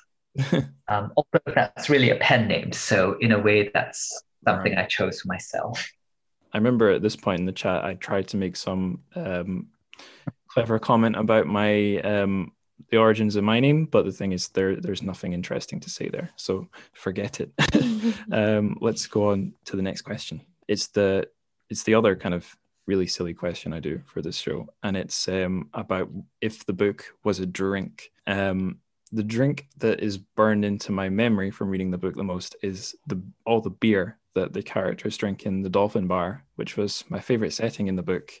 Um, trying to visualize it, I was visualizing it either as a kind of a young hip person's bar or a China like a Chinese student bar, which is like a at least in my experience was a very like you could if you as soon as you see it you know what it is like it will have cheap drinks it'll have mm-hmm. dice on the tables um, so i had a, a, a, kind of a flicking between one picture and the other of what the dolphin bar was and what people were drinking all that aside uh, a question for both of you if Strange Beasts of China was a drink, what kind of drink do you think it would be? And you're allowed uh, hot drinks, cold drinks, soft drinks, alcoholic drinks, uh, whatever you like. I remember, Jeremy, you had an answer involving a particular style of cocktail.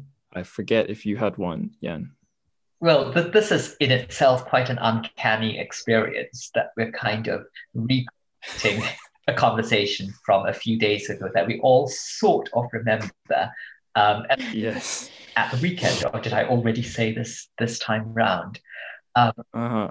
But yeah, I do remember that um, the drinks I most associated with this book were the drinks that I had when I first discovered drinking. Um, and I think, like a lot of people, um, I got overexcited and really into um, those types of cocktails that really have one too many ingredients and come in lurid colors and, and have um, overlong names and come with accessories um, like bendy straws. Um, mm. and, and that, that I think feels like the book. It, it's kind of an exuberance and, and abundance of, of imagination and ideas. Um, and you keep hitting new patches of flavor. Mm. Um, what you said about the uncanny experience. It's it's weird for me. I was thinking, oh, I've done this before. All the words are going to flow off my tongue, but um, you guys heard me stumble like pretty early on. I just my train of thought completely abandoned me. the listeners won't hear that because I will have edited it out. So, um, yeah, and I forgot. Did, do you have a, a, a, special drink that you'd associate with? Yeah, I I cannot believe you forgot it because I brought up that and you're oh, like, no. I have to try it. And it's, uh, I wasn't, uh, I was oh, saying I last now. time. Yes, yes. Yeah. So it's not really about like the atmosphere of this book per se, but it, it is like a popular drink. I was mentioning like I was um, living in the student apartment and all the people, the graduates um, who lived there. And this sort of really cheap cocktail, it's not really a cocktail, was very popular among like the college graduates. And and then and then I said in Chinese, it's called um, 小二赶牛. So roughly translated is like a young male person it's kind of, actually it's like a a, a waiter in like in in classic Chinese so it's like this young man is driving a, a, a kettle um which is a mixture of uh, Red Bull and Erguotou. So it's like this very strong baijiu, like Chinese liquor. If I remember correctly, it would be kind of like 52% of alcohol mm. and that mixed with um, Red Bull. and both are like quite, you know, quite inexpensive, sort of um mm. really like affordable by students, that, that type of drink. I I remember we used to drink that a lot, sort of, you know, kind of intermittently drinking that and with beer and which often cause quite disastrous um, outcome. oh, yeah, so that was the thing I was mentioning, and it just um, I don't I haven't I don't yeah it wasn't for this particular conversation. I don't think I would have remembered it because mm. I don't think I've tried. I, the last time I drank that was probably at least yeah 10 12 maybe probably 14 15 years ago yeah, I feel quite ashamed of myself for for not remembering that, but I remember now. On our first, listeners should know, uh, on our first uh, attempt at recording, when uh, Yan was telling us that story, I was like, I was reacting with uh, shock and horror, but also some some awe. Um, and, and I guess Baijiu's not impossible to come by in the UK. That's a drink I could probably recreate for myself, although I don't know if I would want to. Yeah, it's like um caffeine and alcohol, isn't it? It's not like I don't know what's in Red Bull actually, but it's it seems it's a lot of sugar, I think, as well as caffeine. Oh, okay. So sh- wow, that's yeah. or syrup or something. There was actually a not completely different uh, drink that was really popular when I was starting at university. Um, the Jaeger bomb. Mm. Jägermeister mixed with Red Bull. Oh. And I was really not, a, I wasn't that kind of a party kid, but for some reason, I think it was my dad, one of my parents, when I went off to university, leaving home for the first time, kitted me out with some Red Bull and a bottle of Jägermeister. But once I finished that bottle, I never bought another one. Once was enough. and like this is not surprising. The drinks all the uh, university students came up with it's quite. It's almost like um, a universal language across different countries and cultures. For sure, yeah. Um, I, if if the listeners can bear me giving another um early early drinking days anecdote, uh, what Jeremy was saying about when you start drinking. Uh, this one is it's quite firm in my memory because it's an embarrassing or it's a story that I feel embarrassed about. So I started drinking properly. I was hanging out with uh, two girls who were um, what's the word? I was quite a well-behaved teenager. They were slightly more edgy, and they introduced me to this uh, like a cheap, a cheap, uh, very sweet cider, uh, popular with kids when they start drinking in the UK, and also with um, tramps and alcoholics. Um, and we would put like diluting juice, so very sweet, sugary, fruity stuff into it to flavor it, blackcurrant flavor. And I remember I had like one pint-sized glass and got could feel it was affecting me really heavily. And I thought, oh no, I can't even drink one pint. I'm useless. And then realized months later it was something like 8% strength. Um, so yeah, I, I, it's hard to relate that to Strange Beasts of China, except there's there's something about being young and naive and getting into alcohol for the first time.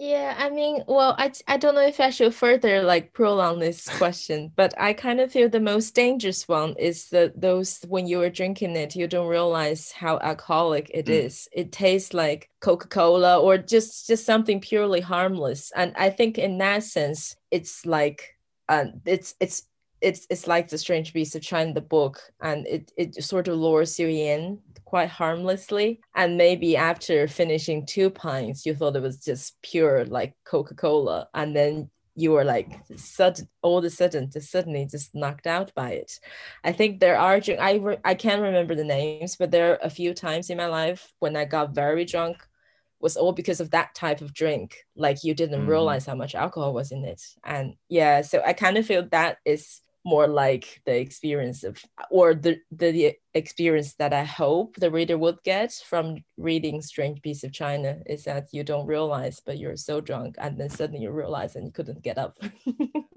I mean that's definitely the effect it had on me because it is a fun fantastical book and you're kind of just cruising along enjoying it um, and very unprepared for the emotional whammy and the existential questions it raises. Mm. Absolutely. Mm. Um, I'll end the, this alcohol line of conversation by saying I think spirits should not taste good. Spirits should be hard to drink, not easy. Because um, if they taste too good, then yeah, you end up in trouble. Last silly question: um, Which beast in this book do each of you think you would be or are most like? Um, anyone who wants to go first can go first. I guess I know what you're both going to say, but I'll be interested to see if you're going to say yeah. exactly the same word for word. We're like we're so strict because you know we could we could have taken a total different strategy, which is to not acknowledge that we have recorded this before and then we just pretend mm. you know this was the first recording, whereas we've acknowledged it up front and then every bit when we move forward we re we kind of it's funny like we're we're showing this as a duplicate but it's funny because then the the original was lost so nobody would be able to see or hear the original but then we were like so eager to claim we're only like we're only doing this like a fake layer like a second layer to sort of a copying the to copy the original and we just make that claim hmm. repeatedly mm. it's kind of um okay i'm just I'll, I'll I'll say the beast, uh, the, the kind of beast I want to be because this is a set um, answer for me and it's a flourishing beast. And I really like that because uh, I think I definitely have mentioned this in, in other interviews and events um, because I wrote this type of beasts and thinking about my mom uh, who had just passed away. So it's a it's this group of um sort of like a female beast, like women who lives in this nunnery and and they have this very like intimate sense of community and looking after each other. So it's like a, a matriarchy society where people are just like loving and supporting each other. And it's a, it's a little bit Zen in the sense of those beasts having the shape of human or just wanted to be, and eventually I think the perfect form for them, for their lives would just be becoming woods. So I thought that was something that spoke very um, deeply to me um, especially when I was writing it. So yeah. Yeah, um, I remember at one of those other events you did, the one with the London Chinese Sci-Fi Group, uh, Angela, Angela Chan, who was interviewing you. I think I recall she said she really hmm. appreciated the parts of the book where we met beasts who have some kind of, as well as being different as individuals, they have a sort of different, or they have some kind of parallel or alternate society or social structure. So if it's all female or matriarchal or outside gender societies, gender norms and stuff. I remember she said she really liked that. And I think, yeah, it, it's in the book. It's very, it's done with a lot of nuance and it's interesting. I guess because they're beasts, they're not, there's nothing you can really predict about how their society is going to be because, yeah, it's, mm. it's literature. It's showing you things from that unfamiliar angle. So, yeah, I, I, I like those parts too. Um, Jeremy, what what's uh, what what's your answer this time around? Um, I think I said something similar last time, um, which is that the through the book, um, which is set up like a bestiary, a different beast in each chapter, as the protagonist gets to know each different beast and writes about it, a kind of Stockholm syndrome takes place, where she always starts to side with the beasts um, against humankind and sees them as less other and more like herself. Um, and I, I, felt a similar process as I was translating the book, um, where I I both um, got very felt very close to the protagonist, but also to each individual beast, which I think is by design because they do reflect different aspects of humanity, just taken one step too far. Mm. Um, so I think on different days or even at different times of the day, I am many of these beasts, one after another. Well, it's a it's, it's a very good answer, and you've uh, you put it even better than you did last time. Um, so thanks.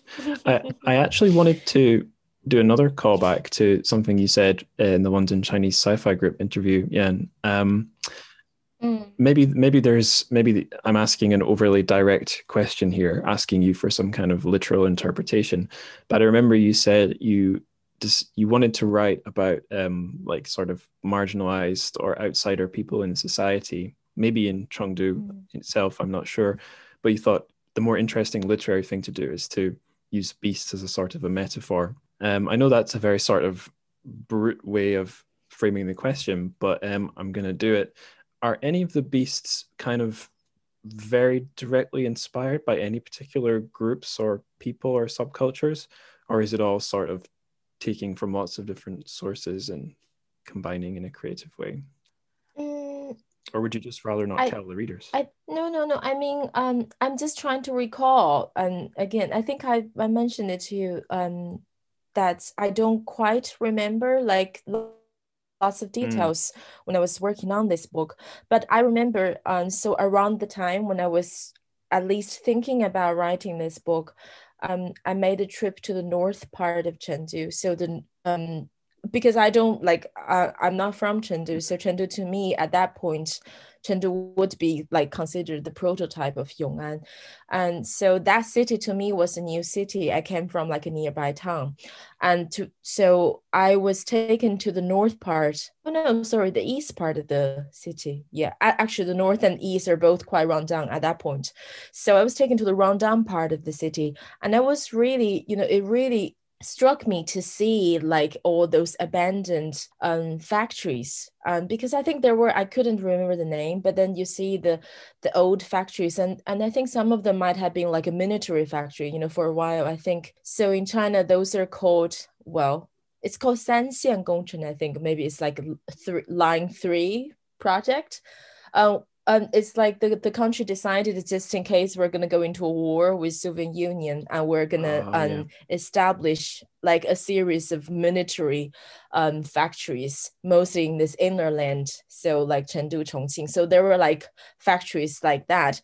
And at that point it would have been abandoned. But then people who um, moved to Chengdu from some northern city or, you know, they, I don't know where they came from, but like the community um so like the factory workers and then their family and then maybe they would have like a hospitals you know all those communities surrounding this factory the the whole thing moved from somewhere else to Chengdu and then they speak I think people there they will speak Mandarin mm. and it's like this enclosed society and now sort of being forgotten because then this whole project was cancelled after the Soviet Union um you know just collapsed. Mm. I don't know what the word yeah.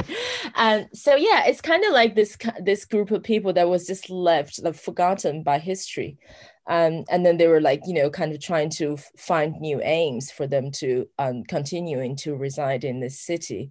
And yeah, and, and I think I was really struck by that image of seeing those abandoned factory in the more rundown part of the city and encountering people from those communities um, that might have inspired say the first beast at least like mm. the um, the sorrowful beast right. yeah fantastic answer yeah i'll just mention uh, my favorite beast from the book or at least the one that i maybe identified with the most um, because although i'm often you know i'm often quite cheerful i do have quite a fairly strong melancholy side to my personality and uh, doing a literature podcast so i guess i'm fairly bookish and there are some kind of bookish downbeat uh, beasts in the book and they're the impasse beasts. And Yan, I know you can you have pretty interesting thing you can say about um, where their name uh, is drawn from. And you you have free license here to uh, explain as much as you want Oh, I I feel awful for explaining it because I I hate to do like a Chinese explaining.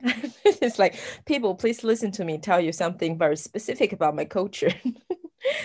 but yeah, I was just saying last time, like the impasse, um, um, in Chinese, like the Chinese name of this beast was Qiongtu. So Qiongtu was a very specific specific phrase that first um, appeared. I, actually, I haven't really done the research. It might have not be the first time, but the most famous association um, between uh, Qiongtu and then the literary image will be this um, Jin dynasty poet whose name is Ruan Ji. So he'd be riding like a donkey or a horse, and then whenever he goes, he roams in the wilderness, and then he just felt he has hit the end, and then he'd cry, and then go home. So that that was like something he does. So then we have um, an idiom which is called 穷途之哭. So it's like the cry you have when you hit the end. It's really to de- it's to describe. I think it's to describe this um this psyche of his uh, or of this type of literary being is like naturally like innately depressed and I think that sort of um, literary psyche and really affected and generations after generations of Chinese literary people. So it had become a very sort of an important um, image. What would you call? Would you say that's like a, a Chinese literary consciousness? Mm. And yeah, so that was. I think I might have said a lot more last time, but pretty much that was. Yeah, yeah. I think I think that that's about what you said. Yeah, I'd never heard that story before. I, am willing to bet loads of the listeners um, are have found that really interesting, and I can imagine one or two of them might be diving into Google or or Baidu um, after they're finished listening. Yeah, if I if I could add, I just I just wanted to add this hmm. one bit is like this particular poet, like this Jin Dynasty poet. So they he belonged to a group where we call it's like Zhu Ling So it's like seven cents in the bamboo forest. So this literary group, and they were all kind of famous for like their eccentric behaviors. And I think research has shown that all of them are like really heavy drug users. Oh. So they're just like high all the time. That that sort of explains like he just rides his donkey and cries and goes home because he's like high all the time. And, and I thought that was very interesting because that was not emphasized obviously on the hmm. textbook. Mm but the fact like they really believe in using drugs don't know what i'm trying to promote. Who knows? But i think that is an that is an aspect you know like the, the the heavy using of drugs really affected you know really became like the main thing of their literature like for that generation for that sort of period and it sort of um it developed into this um special kind of like spirit like i was saying it's like this special uh, literary psyche and mm. yeah yeah i remember um on, on round one i forget exactly how it came up but i was make, making a point that I've I've had in my head for a while, which is that there are some things that are really specific to one culture or another, but there are other things that are mm. quite I think quite easy to understand. So like based on like having having spent time in China, having you know visited museums, read stuff, blah blah blah blah. Um, the the archetype of the kind of disappointed or frustrated scholar who couldn't get into the exams or couldn't get as far enough into his uh, career as he wanted to get, and kind of lives a de- dejected life. That might be fairly specific to um, China and Chinese history, but I think, at least as a Westerner, it makes a huge amount of sense to me. Um, it's it's easy to relate to.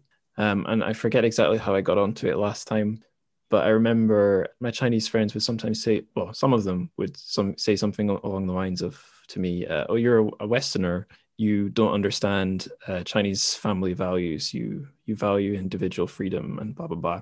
And I would kind of go, "Huh? Wait a minute. I think you've misunderstood. Of course, we have." Fam- we place importance on family values and so on back where I'm from, but yeah, maybe it's mm. just weighted differently um, they're it's the same things, but the scales are tilting a different way. Yeah, I, I think this is quite typical, isn't it? In the sense of I know this, I don't know if I should keep like sort of nagging about mm. it, but I think it's quite important. It's like we consider each other, you know, people in China and people from the let's just say Western countries. Um, people tend to consider other people from a different tribe, from a different culture, the strange beast. Right but where in reality it's just like the story within the strange beast of China is like everybody could be a strange beast, but that strange beast also is yourself. We have so much in similarity ra- rather than having things differently. Like those are both sort of, you know, like valid aspects of our beings but at the same time i think it just depends on which aspect we're being emphasized. Totally. Yeah like i know a, a stereotype about a, a, western person might be oh they're so extroverted and selfish blah blah blah and a stereotype about a chinese person might be they're they're more quiet and reserved. But like the reality is you know if you live in the uk you'll meet plenty of people who are quiet and reserved and you go over to china you'll you'll you'll meet people who are they are the you know the stereotype of a Western personality. So yeah, I think you're right. Um, it makes more sense in many ways to take people as strange, um, strange beasts, things you can't boil down to any kind of template. Right. So that's our fun questions all done. Um, now on to just the, the very last section, uh, further reading. So only a few days have passed since uh, take one. I actually did finish the book I was reading in that time. I was reading uh, Beijing Coma I finished that, and I've now picked up a much smaller book, uh, also a translated Chinese one. It's Yu Hua's China in 10 Words, and I'm, I'm really enjoying it. But what about you guys? What are you reading just now? Jeremy, do you want to go first? Uh, sure, yes. Um, right now I'm reading um, Polly Barton's book, 50 Sounds, um, which is coming out from Fitzcarraldo this April. I was lucky enough to get an advance copy. Um, it, it's a kind of essay memoir about um, how she came to be a translator and about her time in Japan, because um, she spent a lot of time there. Um, but the most exciting thing about it is how it's organized, which is, as the title implies, around 50 different types of Japanese onomatopoeia. Um, and she sort of extrapolates from the way the Japanese language describes these sounds to much larger themes. Um, but the best way to illustrate this is if I just read you a selection of um, some of the contents. Um, mm, fantastic. Th- these are just a few of the chapter chapter headings. So this is just the table of contents. Um, but there are chapters called things like uka uka, the sound of always being slightly wrong. borrow, the important sound of things falling apart.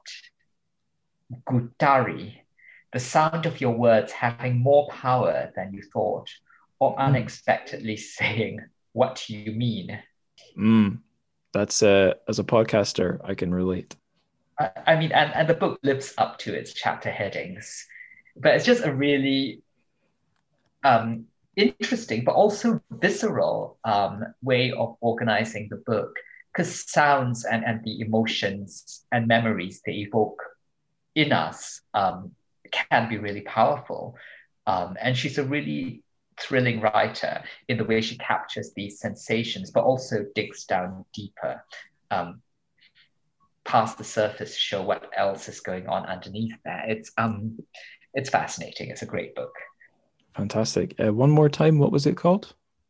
Uh, 50 Sounds by Polly Barton. Awesome. Thanks, Jeremy. And mm. Yan, what are you reading? Well, I was saying last time that uh, I have a thick pile of different books um, on my am reading list because I sort of um, shuffle from book to book. And so since Jeremy mentioned this, I was just I immediately Googled it and it looks really fascinating. I think I'm gonna buy it when it and when it's coming out. And so in the spirit of this very sort of um this book like the, the book Jeremy mentioned, I thought it was a book for people who are very interested um, in words and languages. So, in the spirit of the nomination of this book, I'm going to mention there's another book I'm reading. is um, um, it's from this um, um, British writer, I believe. Her name is Eley Williams. I think she just had um, a novel coming out. It's called The Liar's Dictionary, and this one I'm reading is Attrib. um, and other stories. So it's her short story collection, and it's it's really clever, and it's a lot about like words, like different um, different kind of fun words. I couldn't really think of like a prominent example, but I think she seems to be a writer whose relation with English language, like with different words, are very close. Um, that I really enjoy, and I think reading, um, at least this short story collection. I think I might get the novel at a certain point. Yeah. So. Awesome. Cool. And I realize I, have reversed the order of these questions. Um, so last, our last question is: Do you have any books to recommend for our listeners? So that could be stuff somewhat tangentially related to Strange Beasts of China, or it could be just anything you think the show's listeners might really enjoy. Have you got anything that you'd recommend? Yeah, Jeremy, go first, maybe. yes. Well, um, the um, I, I, think I did recommend this the last time round. Um, Ming Chang's Bestiary. Perfect. Yeah. Um, right. Um, so uh, Ming Chang's Bestiary came out um, last year, and it's about a Taiwanese American family's um, struggle to to survive. Really, um, not even so much to fit in as just to get a toehold in an inhospitable country. And the young daughter um, copes with that um, through vivid feats of imagination, a lot of which are animalistic in nature, hence the name of the book. And the cover shows um, a young girl who is dressed as a tiger with a tail, and, and the, the protagonist of the novel actually does have a tiger's tail, which may or may not be metaphorical. Again, it inhabits a very um, uncanny space where a lot of it is fantastical or imaginative, but it's also not really a naturalistic world. And I, I, love that kind of ambiguous space. So a lot of it is very resonant um, with strange beasts, even beyond the um, coincidence of the bestiary.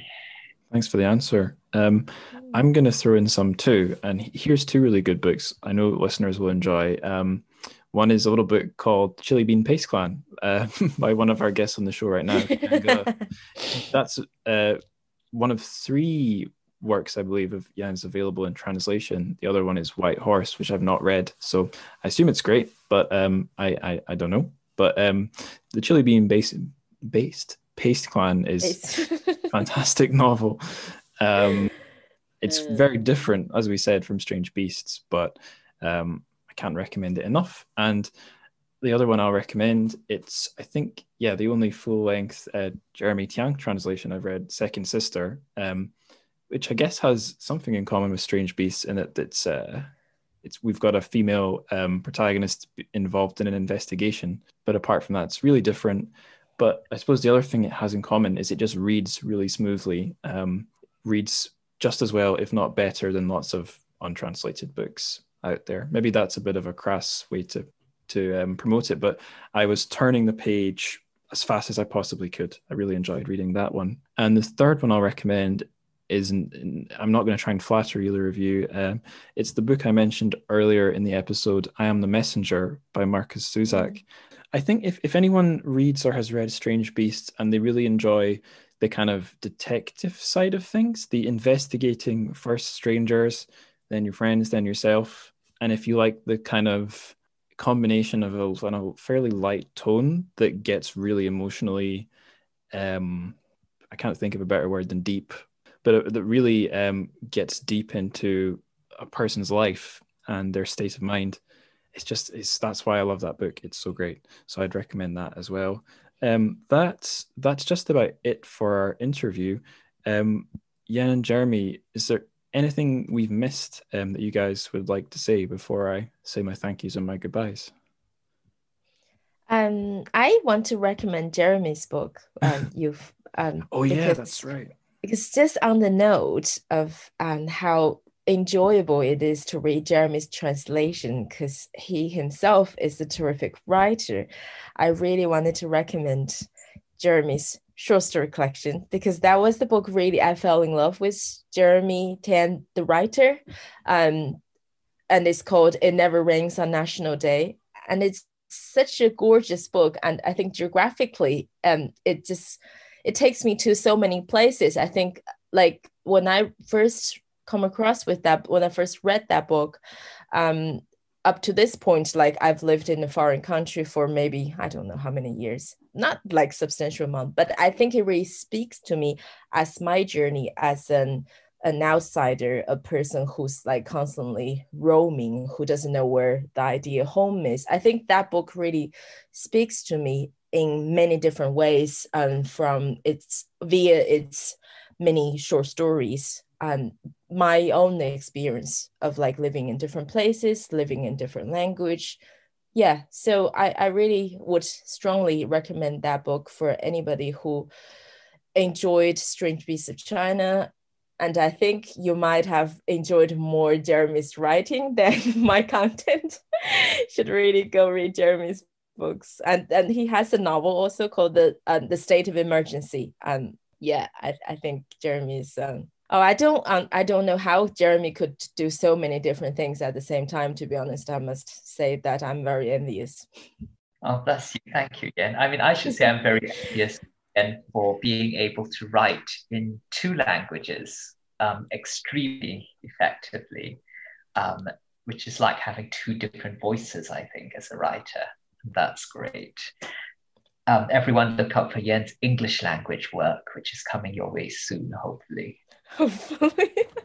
Exciting! I'll be sure to promote that on the show when um when the time arises. I remember. Oh, me. I remember first time around, Jeremy, I asked you um a question about it always rains on National Day. Um, I know the answer is yes, but I'll just ask it anyway. Does national does the nation in National Day refer to uh, Singapore? It does, yes. Uh, National Day is um, the day Singapore became independent, um, August 9th. And the title of the book refers to an urban legend that it doesn't rain on National Day when there is a big outdoors parade, um, because according to various explanations, um, the government seeds the clouds um, beforehand to make sure that it's all rained out by the time of the parade, or um, there are more fanciful theories that they carry out um, magic rituals um, to keep the rain away. Um, I've heard all kinds of things. No one will confirm or deny anything, but there is this kind of collective memory that somehow it does indeed never rain during the parade. Um, and that has become a kind of metaphor for how um, efficient and controlled and manicured Singapore can be. Fantastic answer. Um, I guess it really is time to say goodbye now. So I'll just say again, thank you both so much for coming on the show, and I guess being being so happy to do this the second take. I, I really appreciate that, and it's been a fantastic chat. And I could go on and go on and go on saying how great it's been, but it's because it's true.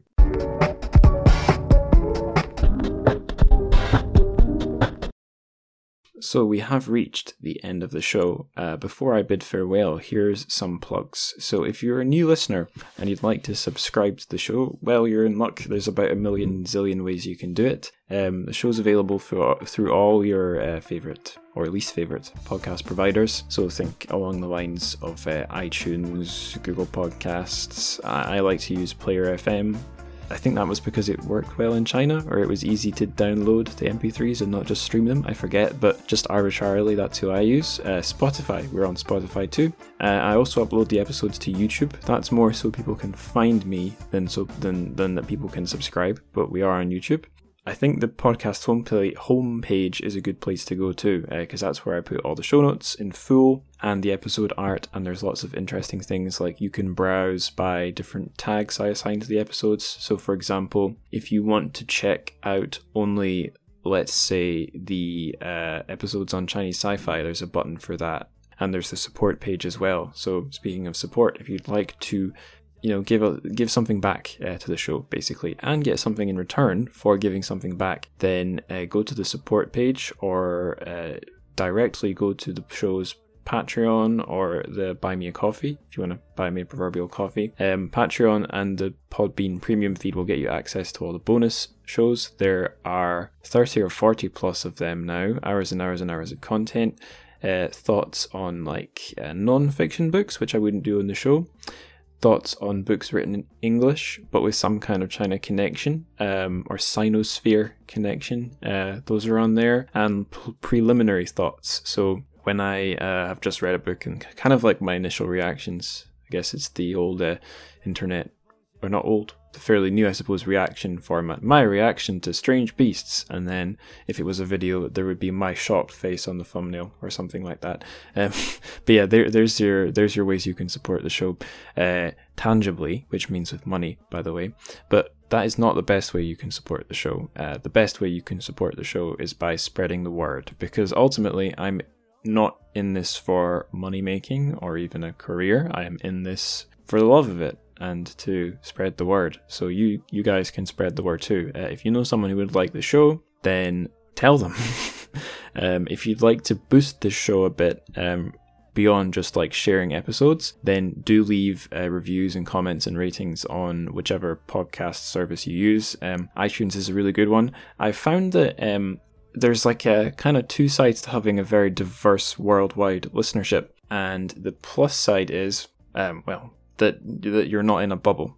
That's the plus side, and you you're more open to reviews like that. The downside is, um, at least on the iTunes or Apple Podcast uh, platform, every review goes to a, the diff- a different um, geographic version of the Apple Podcasts um, store or library or whatever it's called. So we have something like eight reviews, but if you're on applepodcast.com or whatever, you'll own the American one you'll only see a couple of them. I think there's even a separate UK one, so I only see the UK ones.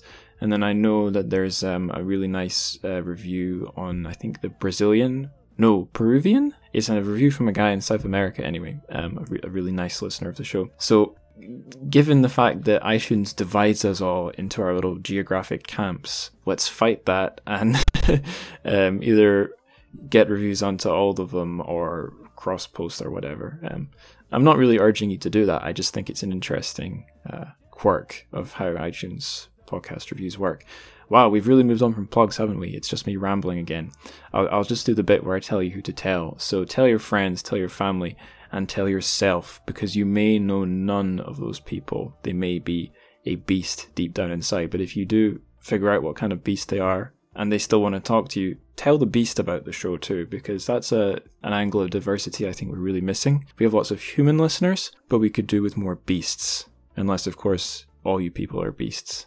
That is a possibility. So, whatever you are, tune in for the next episode when that comes out. And do browse the back catalogue as well. Loads of great stuff there too. Anyway, Zaijian.